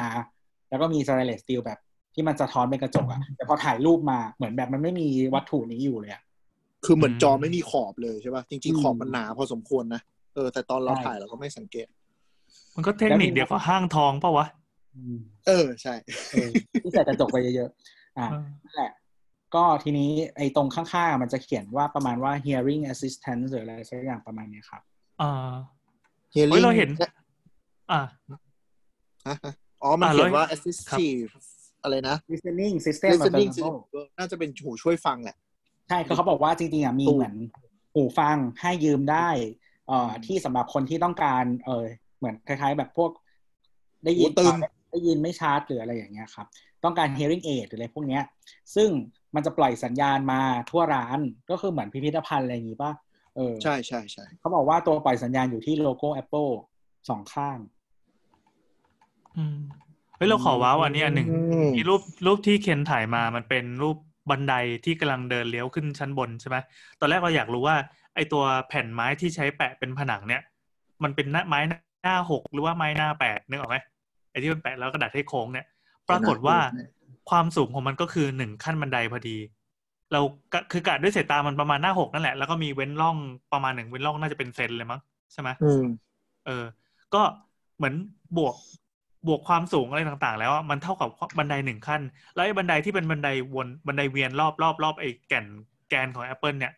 อืมบันไดหนึ่งขั้นอะ มันเสียบลงที่ไม้หนึ่งแผ่นพอดี เออว่ะ เออเฮ้ยเขากะความสูงเสียบเสียบเสียบเสียบลงไปในในทุกแผ่นเขากะจะมีบันไดงอกออกมาโหงั้นแสดงว่าแผ่นไม้ระหว่างแผ่นเขาก็ต้องกะเผื่อบันไดไว้ด้วยเนาะในแต่ละเราไม่รู้ว่าอะไรขั้นมาก่อนกัน อะโอเค บันไดมันก็มี standard ความสูง เช่น ถ้าตามกฎหมายเออมันจะมีความสูงประมาณสิบเจ็ดเซนหรืออะไรเงี้ย แต่ว่าอันนี้ไม่รู้ว่ามันจะเตี้ยกว่ามาตรฐานหรือเปล่าเพื่อให้เสียบลงเข้ากับกับตรงกับไอ้แผ่นไม้นั่นพอดี มันมันไม่ใช่แค่ความสูงด้วยดีพี่แอน มันคือนี่ด้วย แนวนอนด้วยเห็นปะ มันจะเสียบอ่าอยู่ระหว่างแผ่นพอดีทุกอันเลยอะใช่ใช่โหดอยู่ เออ ก็คือกำลังดู เสียนี่คือเสียเลยนะ ถ้าแบบทำแล้วมันแตกหรืออะไรเงี้ย ไม่ไม่ไม่มันคือไอ้นี่มันเป็นแค่ฟินิชชิ่งไง แต่ว่าที่มันยึดอืมเสร็จสับมันยึดจากข้างในอยู่แล้วอืมในแกนกำลังนึกว่าถ้าเกิดว่าผ่านไปสักสามปีห้าปีแผ่นไม้มันกระโดดแน่นอน มันจะต้องมีไอ้แบบที่มันกระเดิดออกมา แล้วก็ต้องซ่อมอะใช่เตรียมไว้แล้วอะไรอย่างนี้ มันวุ่นวายแน่อ๋อเลยอ๋อไม่ไม่ไม่เอ่อแผ่นลืมอีกอันหนึ่งนี่แหละที่เราจะพูดนึกก่อนละแผ่นไม้ทุกอันเป็นสลักขัดเข้าไปข้างใน ไม่มีการต่อไม่มีการยึด ไม้จะเป็นสลักขัดยึดของมันด้วยตัวมันเอง เหมือนอืมเหมือนคลิกล็อกเนี่ยเหรอใช่เป็นเหมือนคลิกล็อกแบบเหมือนเหมันที่แบบญี่ปุ่นใช้อะอย่างนั้นอะไม้ทุกอันด้านในจะเป็นกลไกล็อกในตัวมันเอง ทุกอันไม่ได้มีการตอกหรือการยึดอะไรเลย เพราะฉะนั้นไม้อ่าไม้ทุกอันมันจะยึดอะไรไม่รู้ข้างในเขาบอกมันก็จะแบบไม่ไม่ปลิ้นไม่ดิ้นอะไรเลย เหมือนมีการเข้าไม้อะไรบางอย่างที่อ่าที่ต้องต้องแงะดูถึงจะเห็น ใช่ก็หมายถึงว่าไม้ไม้หนึ่งชิ้นที่เราเห็นเราเห็นแต่ผิวข้างนอกมันอะแต่ว่าอืมเสาอะมันหนาเข้าไปกว่านั้น เยอะใช่ เพื่อที่จะทำให้มันมีเงี้ยงหรืออะไรสักอย่างที่มันเข้าล็อกกันพอดีคือมันเหมือนมันมันเหมือนเป็นไม้ทั้งชิ้นนะมันไม่ได้เป็นแผ่นไม้แบบที่เอามาใส่แล้วแปะเขาบอกว่ามันเป็นไม้ทั้งชิ้นแบบเหมือนใส่เหมือนพัซเซิลสายตาค่อยๆสอดเข้าไป สายตาคนไม่รู้เรื่องอย่างฉันก็รู้สึกว่ามันเป็นปาเก้แบบ แตะแปะเออแล้วตอนที่ใช่ใช่แอนพูดว่ามันมันจะแอนอะไรอย่างเงี้ยเรายังนึกในใจเลยว่าก็ก็เปลี่ยนหมายถึงว่าร่อนก็แบบมันดึงออกมาแล้วก็แปะเข้าไปใหม่แล้วก็แปะอันใหม่เออตอนแรกเราคิดไม่กันยังไม่เหมือนกระเบื้องยางอะไรเงี้ยอ่าๆไม่ไม่เขาบอกเขาบอกว่าเป็นเหมือนเป็นเหมือนพัซเซิลไม้เลยใส่เข้าไปเอ๊ะเข้าไปเข้าไป เอเฮ้ยออันนี้แต่ล้ำอันนี้แต่ล้ำพอแต่พอเริ่มเคนเมาแล้วพูดเราก็ยิ่งสงสัยคือไม้จะหนาจะบางอะ มันก็แอนได้อยู่ดีคือเหมือนประตูห้องน้ำที่เปิดไประยะหนึ่งมันจะเริ่มดังแอด เพราะว่ามันบวมบวมล่างอืมแล้วมันเสียดสีอะไรเงี้ยแล้วยิ่งมันชิ้นใหญ่อะแล้วมันเอาชะแลงงัดออกมาไม่ได้อะมันก็ยิ่งซ่อมยากดิอืมวันนี้ไม่รู้เหมือนกันดีไม่ดีเขาอาจจะเหมือนอีเกียป่ะมีบล็อกเบอร์นี้ เป็นแบบอาจจะมีวนประมาณยี่สิบแบบ แล้วอันนี้เสียก็ดึงมันทั้งบล็อกแล้วเสียบเข้าไปใหม่ ไม่รู้เหมือนกันว่ะ เออ ก็ไม่ก็รู้คือถ้ามันสลักพอดีมันก็น่าจะควรจะ replace ด้วยสลักอันเดิมได้ เออ มันก็เป็นอย่างนั้นได้ได้เราว่ามันเป็นความลับทางการค้าที่เขาพยายามไม่เปิดเผยอะแล้วก็ brief เซลมาแค่นั้นแหละ อันนี้ว้าวแล้วอันนี้ว้าวแล้วอยากไปเอดูอแล้วเออเขาบอกอ๋อเขาบอกแต่ว่าเป็นอย่างนั้น แต่เพื่อนบอกว่าไอตัวจมูกสแตนเลสที่ที่บันไดอะค่ะตอนรอบสองทุ่มนี้ก็คือลอยไปหมดแล้วนะเอ้าอืมใช่ คือเดินดูร้านอะสงสารสุดก็คือแบบ คุณพี่แม่บ้านที่ต้องมานั่งเช็ดให้มันเงาตลอดเวลาอืมคือเวลาพอมันเปิดร้านจริงเนี่ยก็ต้องมีคนเอามือไปแปะอีลิฟต์แปะอีเสาแปะอีนู่นอีนี่ปะแล้วมันก็จะเลอะใช่เขาก็ต้องมาคอยเช็ดแบบตลอดเวลาแน่ๆอะคือลิฟต์อะมันมันพื้นที่ใหญ่ ซึ่งอืมซึ่งโอคือคือไม่ควรจะแปะก็เข้าใจแต่ว่ามันก็ธรรมดา แต่ว่าเรลบันไดอะมันดีไซน์มาให้กูจับไงเออเออไม่ให้กูจับหรอไม่ออกปะก็ไม่เป็นไรก็ก็ต้องเช็ดแหละ ต้องเช็ดตลอดเวย์อะท่าทาง ก็คือตอนเราเดินอะก็คือเหมือน แม่บ้านเขาก็เหมือนแบบ เคยเห็นแม่บ้านเวลาเช็ดเช็ดราวบันไดแล้วก็คือ เอาผ้าแปะแล้วก็เดินค่อยๆเดินเดินถูไปเรื่อยอืมนะเออใช่เขาก็เดินสวนไปมาเพื่อเช็ดบันไดนี่แหละๆอืมนี่อัเรานนี้หมิ่นศาสดาเธอได้ปะมันมีคำถามว่าอามินไปรู้เลยได้ไงว่ามันเป็นไม้จริง ไม่รู้เขาโม้ไปงั้นเราก็พูดตามที่เขาโม้ คือถ้าเขาใช้ของปลอมก็ช่างเขาอืมเนี่ยเป็นเป็นลายลามิเนตแปะบนแผ่นเอออาจจะเป็นลามิเนตก็ได้ ไม่รู้เหมือนกันเพราะว่าคือลายไม้มันไม่เหมือนกันไงมันเลยดูธรรมชาติไม่เหมือนสีสีสีมันไม่เท่ากันอืมใช่ใช่ดูกำลังคิดอยู่ว่ามันมีริมแบบไหน คือเราเห็นรอยต่อที่มันตัด ตัด ตัดตรงกลางอะ คือมันไม่ได้แผ่นเดียวรอบเป็นวงอะอืม กำลังนึกใช่อยู่ว่ามันจะมันจะต่อยังไงให้ฝั่งหนึ่งอะ กับอีกฝั่งหนึ่งอะมันต่อกันอย่างนั้นพอดี นอกจากที่จะเป็นอย่างเงี้ยเคยดปะอืมอธิบายไม่ถูกอะไม่รู้เหมือนกัน แต่เขาบอกว่าเออไม่มีการยึดใดๆทั้งสิ้นใช้สลักไม้เข้าเข้าล็อกของมันเองทั้งหมด อืมอืมมันคงเป็นสระอีหลาย ๆ อันที่ไปเสียบกันวนรอบเป็นวงกลม อาจจะเหมือนพวกวัดญี่ปุ่นวัดจีนปะที่เขามีแบบเทคโนโลยีไม้ขับใช่ใช่เออ โอ้ถ้าเราได้ทำตอนเรื่องริมไม้เนี่ย บทตอนหนึ่งเลยนะ มันมีเยอะมากอืมอืมจริง เออ แต่แบบประทับใจอีลิฟอะชอบอีลิฟแม่งเหมือนแบบ ถ้าใครชอบดูสตาร์เทรคอะที่มันเปิดแบบบออกมาแบบเหมือนที่ไปขึ้นไปห้องกัปตันมันแบบทำยากมากอะไรอย่างเงี้ยเลยแบบอันได้ คือเราเราแบบเราเข้าใจลยขนดว่าได้เท่านี้ ลิปทรงกลมเนี่ยเอ้ยลิปเซลหมอกเออ เดี๋ยวนะแต่กี้ตะกี้ที่พูดเรื่องเรื่องรอบคนเก้าสิบคนได้ใช่ปะคือมันเหมือนพนักงานที่พาทัวร์จะมีอยู่ประมาณสักยี่สิบคนได้มั้งไม่เกิทีนี้มันก็สาเลยไม่เกินสามสิบอะเพราะฉะนั้นเขาเลยต้องทำรอบ เราก็เลยเข้าใจว่าแบบพนักงานที่แบบไม่อยากโชว์ลิฟต์มากเพราะว่า policy คือให้เข้าลิฟต์ได้หนึ่งคน พนักงานห้ามเข้าไปด้วย เพราะฉะนั้นก็คือกว่าจะเข้าไปแล้วกดเล่นอีพนักงานก็ต้องวิ่งจากชั้นสองลงมาชั้นหนึ่งมาเพื่อรับ แล้วมันจะเสียเวลาแล้วเขาต้องแบบรีบทำเวลาไง ก็เลยเข้าใจได้ว่าเขาก็เลยแบบแต่มาว่านี่คือลิฟต์นะคะ แต่อย่าพูดว่าขอลง คือประมาณว่าแบบฉันไม่ได้ ฉันไม่ได้เสนอให้ลง แต่ถ้าอยากลงก็ก็พูดมาแล้วกันเลยก็จะแบบแบ่งรับแบ่งสู้หน่อยไม่อยากให้เขาเสียเวลาอะไรอย่างเงี้ยคือของเราอะคือพอพาวนชั้นล่างอะเออแล้วก็ เออแล้วก็มาวนชั้นบนใช่ไหมแล้วเขาก็บอกเขาก็พูดประมาณว่าแบบเออเดี๋ยว ก็จะหมดแล้วเนี่ยแต่คือตลอดตลอดทางอะ เออเขาเรียกว่าอะไรอะเขาก็จะขอโทษตลอดประมาณว่าแบบ ขอโทษด้วยนะครับ วันนี้แบบดูแลได้ไม่ดีอะไรประมาณนี้อืมมีเวลาน้อยหน่อยนะครับอะไรอย่างเงี้ยอืมก็อืมก็เจอพนักงานดีแล้วก็ อ๋อ เดี๋ยวนะ ขอเสริมเรื่องเรื่องในร้านเนาะคือรู้สึกว่าที่ต่างกับไอคอนสยาม คือเผื่อท่านผู้ฟังที่แบบ เอ๊ะจะไปลองดูดีไหมถ้าฉันเคยไปไอคอนสยามแล้ว เราว่า mood มันจะต่างกับไอคอนสยามพอสมควร คือเรารู้สึกว่าสาขาเนี้ย เน้นเป็นโชว์รูมมากกว่า คือดูจากโต๊ะให้ของเล่นน่ะ โต๊ะแบบ iPhone iPad อะมันเยอะมาก ในขณะที่เนื่องจากมันเป็นสองชั้นใช่ไหมพื้นที่มันจะดูน้อยกว่าไอคอนสยาม คือเรารู้สึกว่าถ้าคนมันเยอะแบบไอคอนสยามอะแม่งโคตรเบียดอะอืมเพราะว่าไอคอนสยามกี่ชั้นนะชั้นเดียว แต่มันจะกว้าง มันจะดูโปร่งกว่าอืมแต่จำนวนโต๊ะที่ Apple เนี้ยก็คือจากอีเสาตรงกลางอะโต๊ะมันก็เรียงเป็นดอกจันเลยนึกออกไหมล้อมเลยม คือชั้นสองเนี่ยโต๊ะจะเยอะมากแล้วแบบ มันก็จะมีทุกโต๊ะแบบมี iPhone มี iPad อะเราว่าจำนวนเยอะกว่าฝั่งไอคอนสยามอีก ในขณะที่พื้นที่ต่อชั้นมันเล็กกว่า ก็เลยถามเขาว่าแบบเออสาขานี้แบบมันมันทำไมมันดูแบบแออัดจังเขาบอกว่ามันเหมือนสาขาเนี้ยก็คือเน้นเป็นโชว์รูมนึกออกปะอยู่กลางเมืองอะไรเงี้ย คนมาก็คือมาลองเล่นแล้วก็ซื้อเลยแบบมี iPhone อยู่ประมาณแบบสิบชุดให้เล่นอะไรเงี้ย อืม แล้วก็ มันจะมี Apple Store มันจะมีสิ่งที่เรียกว่า Genius ซึ่งออกปะก็คือโซโซนเคลมโซนปรึกษา ที่เนี่ยก็ดูเล็ก ที่นี้ดูเล็กกว่า ดูแบบมีแค่สองสามโต๊ะที่โล่งๆไม่มีมันไม่มีเก้าอี้นั่งเลยในขณะที่ไอคอนสยามจะมีโซนนั่งเล่นเยอะ สาขานี้ไม่มีโซนนั่งเล่นเลยอืมมเอาไว้โชว์หล่อใช่ เน้นโชว์เน้นแบบมาเล่นแล้วก็ปิดจบเลยอยู่ข้างนอก อ่าใช่ ไปนั่งตากแดดข้างนอกไปอืมเวลาซื้อก็ไปซื้อใน iStudio ใช่ในเซ็นทรัลเวิลด์ก็มีนะฮะอะไรอย่างเงี้ยเฮ้ยมันแย่งลูกค้ากันไหมก็ไม่ค่อยแย่ส่วนหนึ่งแหละอืมแต่ว่ามันก็คือยังไง คือของของที่ Apple น่ะ มันราคาเต็มตลอดเนอะไม่ค่อยมีโปรงมีโปรอะไรก็ เต็มที่ก็มีผ่อนผ่อนศูนย์เปอร์เซ็นต์สิบเดือน บางบัตรเครดิต แต่หรือว่าร้านพวกนั้นมันมีโปรได้ไหมได้ร้านพวกนั้นโปรเยอะกว่า ยิ่งถ้าเป็นแล้วก็ลด iPhone ซื้อผ่าน telco ก็ถูกอะขนาดเคดรื่องเปล่าคาก็ได้ แบบลดราคาคือก็ไม่ได้ลดมากแต่ว่าหมายถึงว่าแบบลดตามฤดูกาลอย่างเช่นว่าแบบของล้อเอ่อแบบขึ้นขึ้นขึ้น new ปีปีใหม่มาแล้วของปีเก่าลดราคาอะไรอย่างเงี้ยได้แต่ของ Apple น่ะมันจะถ้าไม่ขายก็คือมันก็เลิกขายไปเลยอ๋อถ้าใครอยากซื้อ iAd นะครับ ซื้อที่อูอูฟแต่แต่แนะนำว่าในในแง่ของของการที่มันโผล่ขึ้นมาตรงเซ n นทรัลเวิร์มันก็คือเหมือนกับ สถาปัตยกรรมอย่างหนึ่งที่เออไปถ่ายรูปเล่นได้ไปเดินดูได้ก็ดีอะอ่าเราว่ามันสวย เอออ๋อแล้วเวลาใครไปจริงๆอะเหมือนหรือนักท่องเที่ยวมาเที่ยวเมืองไทยหรือว่าไปเที่ยวเมืองนอกนะฮะแบบว่าไม่มีไม่มีเน็ตใช้นะฮะก็คือไปที่ Apple Store แล้วก็กดต่อเน็ตฟรีนะฮะเรามองว่ายังไงรู้ไหมเราว่า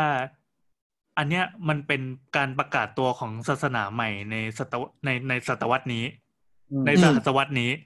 เพราะว่า อย่างที่บอกว่าไอ้จุดนั้นมันเป็นจุดรวมสิ่งศักดิ์สิทธิ์ใช่ป่ะอันนู้นก็เจ้าแม่นั้น อันนี้ก็พระนู้นพระนี้ อยู่ๆมีพระลักษมีพระพรหมใช่พระพิฆใช่เนศอยู่ๆมี Apple มาตั้งโป้งปั๊บแล้วมันสามารถแบบถ่วงดุลอำนาจที่มันเกิดขึ้น แล้วมันเคยแบบเสียพลวัตไดนามิกไปพักหนึ่งอะเออ แล้วพระพรหมจะเคืองปะวะเออ เราอยากรู้มันจะสู้สติปจ็อบเราได้เราเปล่าวะไม่แน่ใจว่ามันมีมุมฮวงจุ้ยหรือเปล่าเพราะว่าคือสาขาอย่างที่จีนก็มีสาขากลมๆอะไรอย่างเงี้ยอันนั้นคือฮวงจุ้ยเหรอ ไม่รู้คิดว่าอาจจะเกี่ยวไม่รู้เหมือนกันเซี่ยงไฮ้ป่ะอันนั้นนะกลมใช่เซี่ยงไฮ้ครับ คือมันจะเป็นมันจะเป็นลานชั้นเหมือนแบบมันจะดรอปลงมาจากพื้นปกติ แล้วก็มีแท่งเป็นเป็นเป็นทรงกระบอกขึ้นมาๆเออเออเออเออเฮ้ยน่าสนุกว่ะไม่รู้เกี่ยวกับฮวงจุ้ยหรือเปล่าแต่ดูดีอะดูแบบสเปเชียลอะเอออืมเอออืมเราแล้วเราก็มีหนึ่งคำถามแบบถามจริง ๆ แบบไม่กวนตีน ถ้าปกมันติกวนตีน มันต้องกดตีนแน่เลยอะหมายถึงว่าเดี๋ยวคนอื่นฟังแล้วเข้าใจผิดว่ากำลังกวนไง ก็เลยแบบขอหมายเหตุไว้นิดนึงว่า ถ้ามันเป็นศาสนาจริง ๆ อะ ใครเป็นพระเจ้าแล้วใครเป็นศาสดาแอปเปิลก็เนาะสตีฟจ็อบส์ไงเป็นศาสดา ไม่ต้องมีอืมพระเจ้าก็ได้ศาสนาพุทธไม่มีคือพระเจ้าเป็นศาสดาที่ตายไปแล้วด้วย ก็คือเป็นศาสดาที่แท้จริง แล้วทิมเป็นอะไรอะทิมคุกเป็นทิมเมสเป็นซาแล้วว่าเป็นทิมเป็นโป๊ปโป๊ปเออเป็นเป็นโป๊ปโป๊ปเป็นสังฆราชตอนนี้สืบทอดกันมา เป็นสังฆราชใช่อ๋อก็เป็นโป๊ปที่หนึ่งเนี้ยเหรอ ใช่แต่ว่าอย่างแล้วก็มี Executive เป็นคาร์ดินัลมีโจนาธานไอฟ์เป็นไมเคิลแองเจโลเย้อืมเฮ้ยมันดีว่ะแอปเปิลเคยมีเคยมี CEO คนอื่นมาแล้วหลายคนก่อนที่จะมาเป็นทิมคุกอะเออช่วงช่วงที่สตีฟจ็อบส์โดนไล่ออกอะ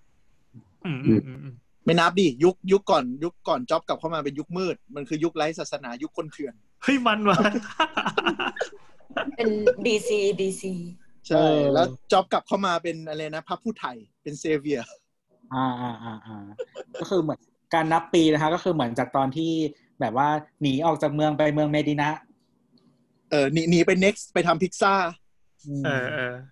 แล้วเป็นอะไรจะเป็นมีไอ คิดว่าจะมีนิกายย่อยไหมคนที่ก่อนหน้านี้ไม่ชอบจ็อบเพราะอะไรบางอย่าง แต่ว่าบูชาทิมคุกแทน อันนี้ถือว่าเป็นคนละนิกายไหมอาจจะมีนิกายที่เกลียดจอห์นนี่ไอฟ์อะไรอย่างเงี้ยอ่าใช่ใช่คือแบบตลกอะ span เวลามันยังไม่มากพอในการแบบอะไรออกมาเป็นศาสนาไทยแอปเปิลเนี่ยหรอก็อาจจะเป็นแบบคนที่ชอบ product ยุคก่อนไอฟ์กับยุคหลังไอฟ์อะไรอย่างนี้ไง มันดีไซน์ไม่เหมือนกันอืมยุคก่อนไอฟ์จะเป็นยุคที่แบบแคนดี้แคนดี้เลยอะอืมที่ใช่ป่าวะยุคยุคแม็กใช่ใช่ Mac ใช่แม็กนั่นแหละแม็กอินทอชแรกๆที่จะเป็นแบบหลากสีแล้วเมาส์แบบหน้าตาเฮี้ยๆกลมๆ ที่แบบดูนวัตกรรมทุกวันนี้เมาส์ก็ยังเฮี้ยอยู่ครับ อย่าไปซื้อใช้มัน เออทำได้ดีทุกอย่างยกเว้นเมาส์แอปเปิลบริษัทเหี้ยอะไรไม่รู้ ครับอ่าก็อ่าจริงๆเรามาเล่าเอ่อประสบการณ์เนาะแล้วจริงๆมันก็สอดแทรกครับ detail เรื่องสถาปัตย์ลงมาครับนิดหน่อยเดี๋ยวเราขอฝากฝากอีกเรื่องหนึ่งพอดีมันมีประเด็นที่เกี่ยวเนื่องกันมันอาจจะไม่ใช่ตัวอาคารนี้โดยตรง แต่ว่ามีประเด็นหนึ่งที่เมื่อกี้พอคุยไปปั๊บมันมีข้อสังเกตว่า เราจะดูแลมันยังไง ไม่ใช่เราก็คือบริษัทเอกชนแห่งเนี้ย บริษัทมหาชนแห่งเนี้ยเขาจะดูแลมันยังไง ในอ่า ระยะที่ตัวอาคารตัวสถาปัตยกรรมตัวอะไรต่างๆ มันเริ่มมีรอยตำหนิ มันเริ่มมีรอยขีดข่วน ไม้มันเริ่มเก่า กระจกมันเริ่มแตกหรือว่าความใสความกิ้งในแบบในช่วงปีแรกอะมันเสื่อมลงไป มันมีบทความอันหนึ่งของอาจารย์รัชพรชูช่วยเป็นอาจารย์ถาปัตย์จุฬานะ ชื่อบทความในเอ่อ the หนึ่งร้อยร้อยเอ็ดอะ one o one dot world นะครับ ชื่อเพราะสถาปัตยกรรมคือภาระและภาษี อันนี้เขากล่าวถึงตัวอาคาร สปายะสภาสถานนะก็เราเราเคยจัด EP เรื่องนั้นไปแล้ว แต่ว่าตอนนั้นอะเราก็ไม่ได้ลงดีเทลเรื่องนี้ ซึ่งอาจารย์คนนี้เขาลงในบทความนี้เขาบอกว่า ตัวอาคารอะมันไม่ใช่ว่าเกิดมาปั๊บแล้วมันอยู่ไปอย่างนั้นได้ตลอด ถึงเวลาปั๊บมันต้องมีการ maintenance อย่างเยอะ แล้วยิ่งไออาคารที่มันมีความจุกจิก เช่นเนี่ยอย่างใช้ไม้เยอะใช้กระจกเยอะเนี่ยอย่างที่เราคุยกันมา ไอตัวนั้นต้องแวววาววันหนึ่งถ้ามันเสียความแวววาวมา มันต้องรักษาให้แวววาวเหมือนเดิม อันนี้คือเอาเงินไปเติมเอาเงินไปเติมเอาเงินไปเติมเท่านั้นเลย ซึ่งเอาโอเค Apple มันก็ใช้เงินของศาสนิกไปอืมแต่ตัวอาคารสสถาปัตยสภาสถานเนี่ย อันนี้คือใช้เงินภาษีของเรา แล้วไม่ใช่น้อยๆด้วย เยอะมากด้วย วันนี้เราเห็นทวิตเตอร์ของคุณ MK นะของคุณอิสริยะที่เป็นเป็นครับผมเป็นฟาวเดอร์ของบอกตันอะเขาไปเที่ยวอาคารสถาปัตยะเนี่ย แล้วเราก็เห็นว่าตัวเสาที่มันบอกว่าเป็นเสาไม้สักอะ ตอนเนี้ยมันลายพร้อยมากเลยเว้ย เนื่องจากตัวไม้สักอะเอาจริงๆมันมันไม่ได้เหมาะกับการไปอยู่นอกอาคารแบบมันแตกใช่ไหมเออมันปะเริ่มทะแตแดกดแล้วปะทะลมอืมแล้วว่ามันมันหมองลงมากอะเพราะว่าปกติแล้วว่าถ้าไม้มันอยู่ข้างนอกอาคารมันต้องมีการทาเคลือบอะไรอย่างอย่างแรงอ่าฮะแล้วก็ต้องต้องใช้ไอตัวที่กันแดดกันฝนกันร้อนอะไรเงี้ยอย่างแรง แล้วธรรมชาติของไม้สักคือเวลามันโดนปั๊บมันแอ่นแน่นอน ตอนเนี้ยเราเริ่มเห็นเอฟเฟกต์แล้ว เฮ้ยอาคารมันยังไม่เสร็จดีเลยนะไม้มันไม่ได้เนื้อมันไม่ได้แข็งมากใช่ไหมใช่ใช่มันเป็นไม้เนื้ออ่อนด้วย แล้วอายุของมันก็ไม่ได้เยอะมากเท่าไหร่อะเชื่อว่าเดี๋ยวสักพักหนึ่งมันก็ต้องมีการหยิบหยิบ spare เอามาเปลี่ยน และแน่นอนพวกนั้นนะมันก็เป็นเงินภาษีของเราเงินอืมอืมเอาเงินไปเติมเรื่อยๆอะเพื่อให้ตัวไม้เนี่ยมันยังคงเท่เหมือนกับสวยงามเดวันอืมอืมครับจบสาระครับ แต่ให้เสริมก็คือมันก็เลยมีแนวคิดแบบบางประเทศ อย่างเช่นเยอรมันที่เน้น efficiency มาก ๆ ก็จะแบบตึกมึงไม่ต้องสวย แต่ใช้ที่ให้คุ้มอะใช่ไหมมันก็สวยอยู่นะ บางอันอะเออบางอันก็สวยแต่บางอันก็คือแบบฟังก์ชันเต็มๆอะเป็นบล็อกสี่เหลี่ยมขึ้นมาแบบ มึงเป็นตึกราชการทำงานแค่นี้ก็พออะไรเงี้ยจะได้ประหยัดภาษี มันก็มันก็มี argument เหมือนกันนะแต่ถ้าของ Apple ถ้าให้คำตอบก็คือ มันผ่านไปกี่ปีไม่รู้มันรื้อทำใหม่ทั้งสาขาเลย เหมือนที่นิวยอร์กใช่ มันรื้อหมดเลยก็มันไม่ได้แบบเป็นทันเดนด้วยคืออะคือรื้อทำเลยสาขาที่ที่ iconic มากๆก็คือ Fifth Avenue ใช่ไหมที่มันเป็นเออเป็นไอ้ cube ที่เป็นสี่เหลี่ยมสี่เหลี่ยมอ่ากระจกก็คือครั้งแรกเลยอะครับจำไม่ได้ว่ามันใช้กระจกกี่แผ่น แต่ว่าหลายปีผ่านไปอะ มันบอกว่าตอนนี้เราผลิตกระจกที่แผ่นใหญ่กว่านี้ได้แล้ว กูรื้อแม่งหมดเลยแล้วเปลี่ยนเป็นกระจกแผ่นใหญ่กว่าเดิม เพื่อใช่มันใช้กระจกแผ่นน้อยลง รอยต่อน้อยลงใช่โอ้ก็ก็คือรื้อรื้อทำใหม่ทั้งสาขาเลยอะข้างล่างก็รื้อทำใหม่ รื้อก็คือจากโต๊ะเมื่อสมัยก่อนเป็นโต๊ะธรรมดาก็เป็นอีโต๊ะไม้โต๊ะอะไรเนี่ยโต๊ะสักอย่างอะรื้อแม่งหมดเลย เป็นดีไซน์เออคือดีไซน์ภายในก็คือเปลี่ยนเป็นแบบสาขาปัจจุบันอะไรประมาณเนี้ยใช่แต่ว่าไอ้ที่มันเห็นชัดก็คืออย่างที่บอกว่าไอ้กล่องสี่เหลี่ยมที่เป็นทางเข้าอะเขาเปลี่ยนคือเขาเปลี่ยนเป็นกระจกที่ใหญ่ขึ้นด้วยเทคโนโลยีอะไรต่าง ๆ อะไรเงี้ยเออเพื่อให้มันสวยขึ้นเพราะว่ารอยต่อมันน้อยลง ซ่อนไฟด้วยจะได้เล่นไฟเป็นธีมต่างๆ ได้ จากสมัยก่อนไม่แค่กระจกตอเล็ก ตอนนี้ซ่อนไฟเล่นไฟเป็นไฟพรายไฟคริสต์มาสอะไรอย่างนี้ได้ด้วย อืมเออนี่คือคำตอบของ Apple ที่มีคนถามว่าแบบลงทุนไปตั้งเยอะแล้วถึงเวลาแบบมันจะเป็นทำไงคำตอบก็คือรื้อทำใหม่แม่งเลยจบอืมแล้วถ้าถามว่าจะเอาตังค์มาจากไหน ทุกครั้งที่ Apple มี iPhone เปิดตัวมี iPad เปิดตัวมี Mac เปิดตัวใหม่ คุณนี่แหละครับเป็นผู้จ่าย ราคาที่แบบโหมึงขายกล้าแพงขายแพงได้ยังไงแล้วซื้อไหมก็ซื้อ แล้วมันมีคนเคยคำนวณว่าแบบสมมุติสาขาหนึ่งที่ใช้เงินลงทุนประมาณ มันอยู่เฉลี่ยนะครับ สาขาหนึ่งประมาณสิบถึงสิบห้าล้านเหรียญก็คือสามร้อยถึงสี่ร้อยล้านอะอ่ามันมีคนคำนวณแบบ ขายไอโฟนอยู่ประมาณวันสองวันก็ได้แล้วมั้งเย็ดเออเฮ้ยแต่วันสองวันเลยนะวันสองวันเลยนะก็แต่ก็เสียแต่ประโยชน์ Apple เขาไม่เคยมี ไม่เคยมีพรีเซนเตอร์ที่เป็นดาราดัง ๆ มาก ๆเลยปะเขาใช่ไหมใช้จ็อบไม่ใช่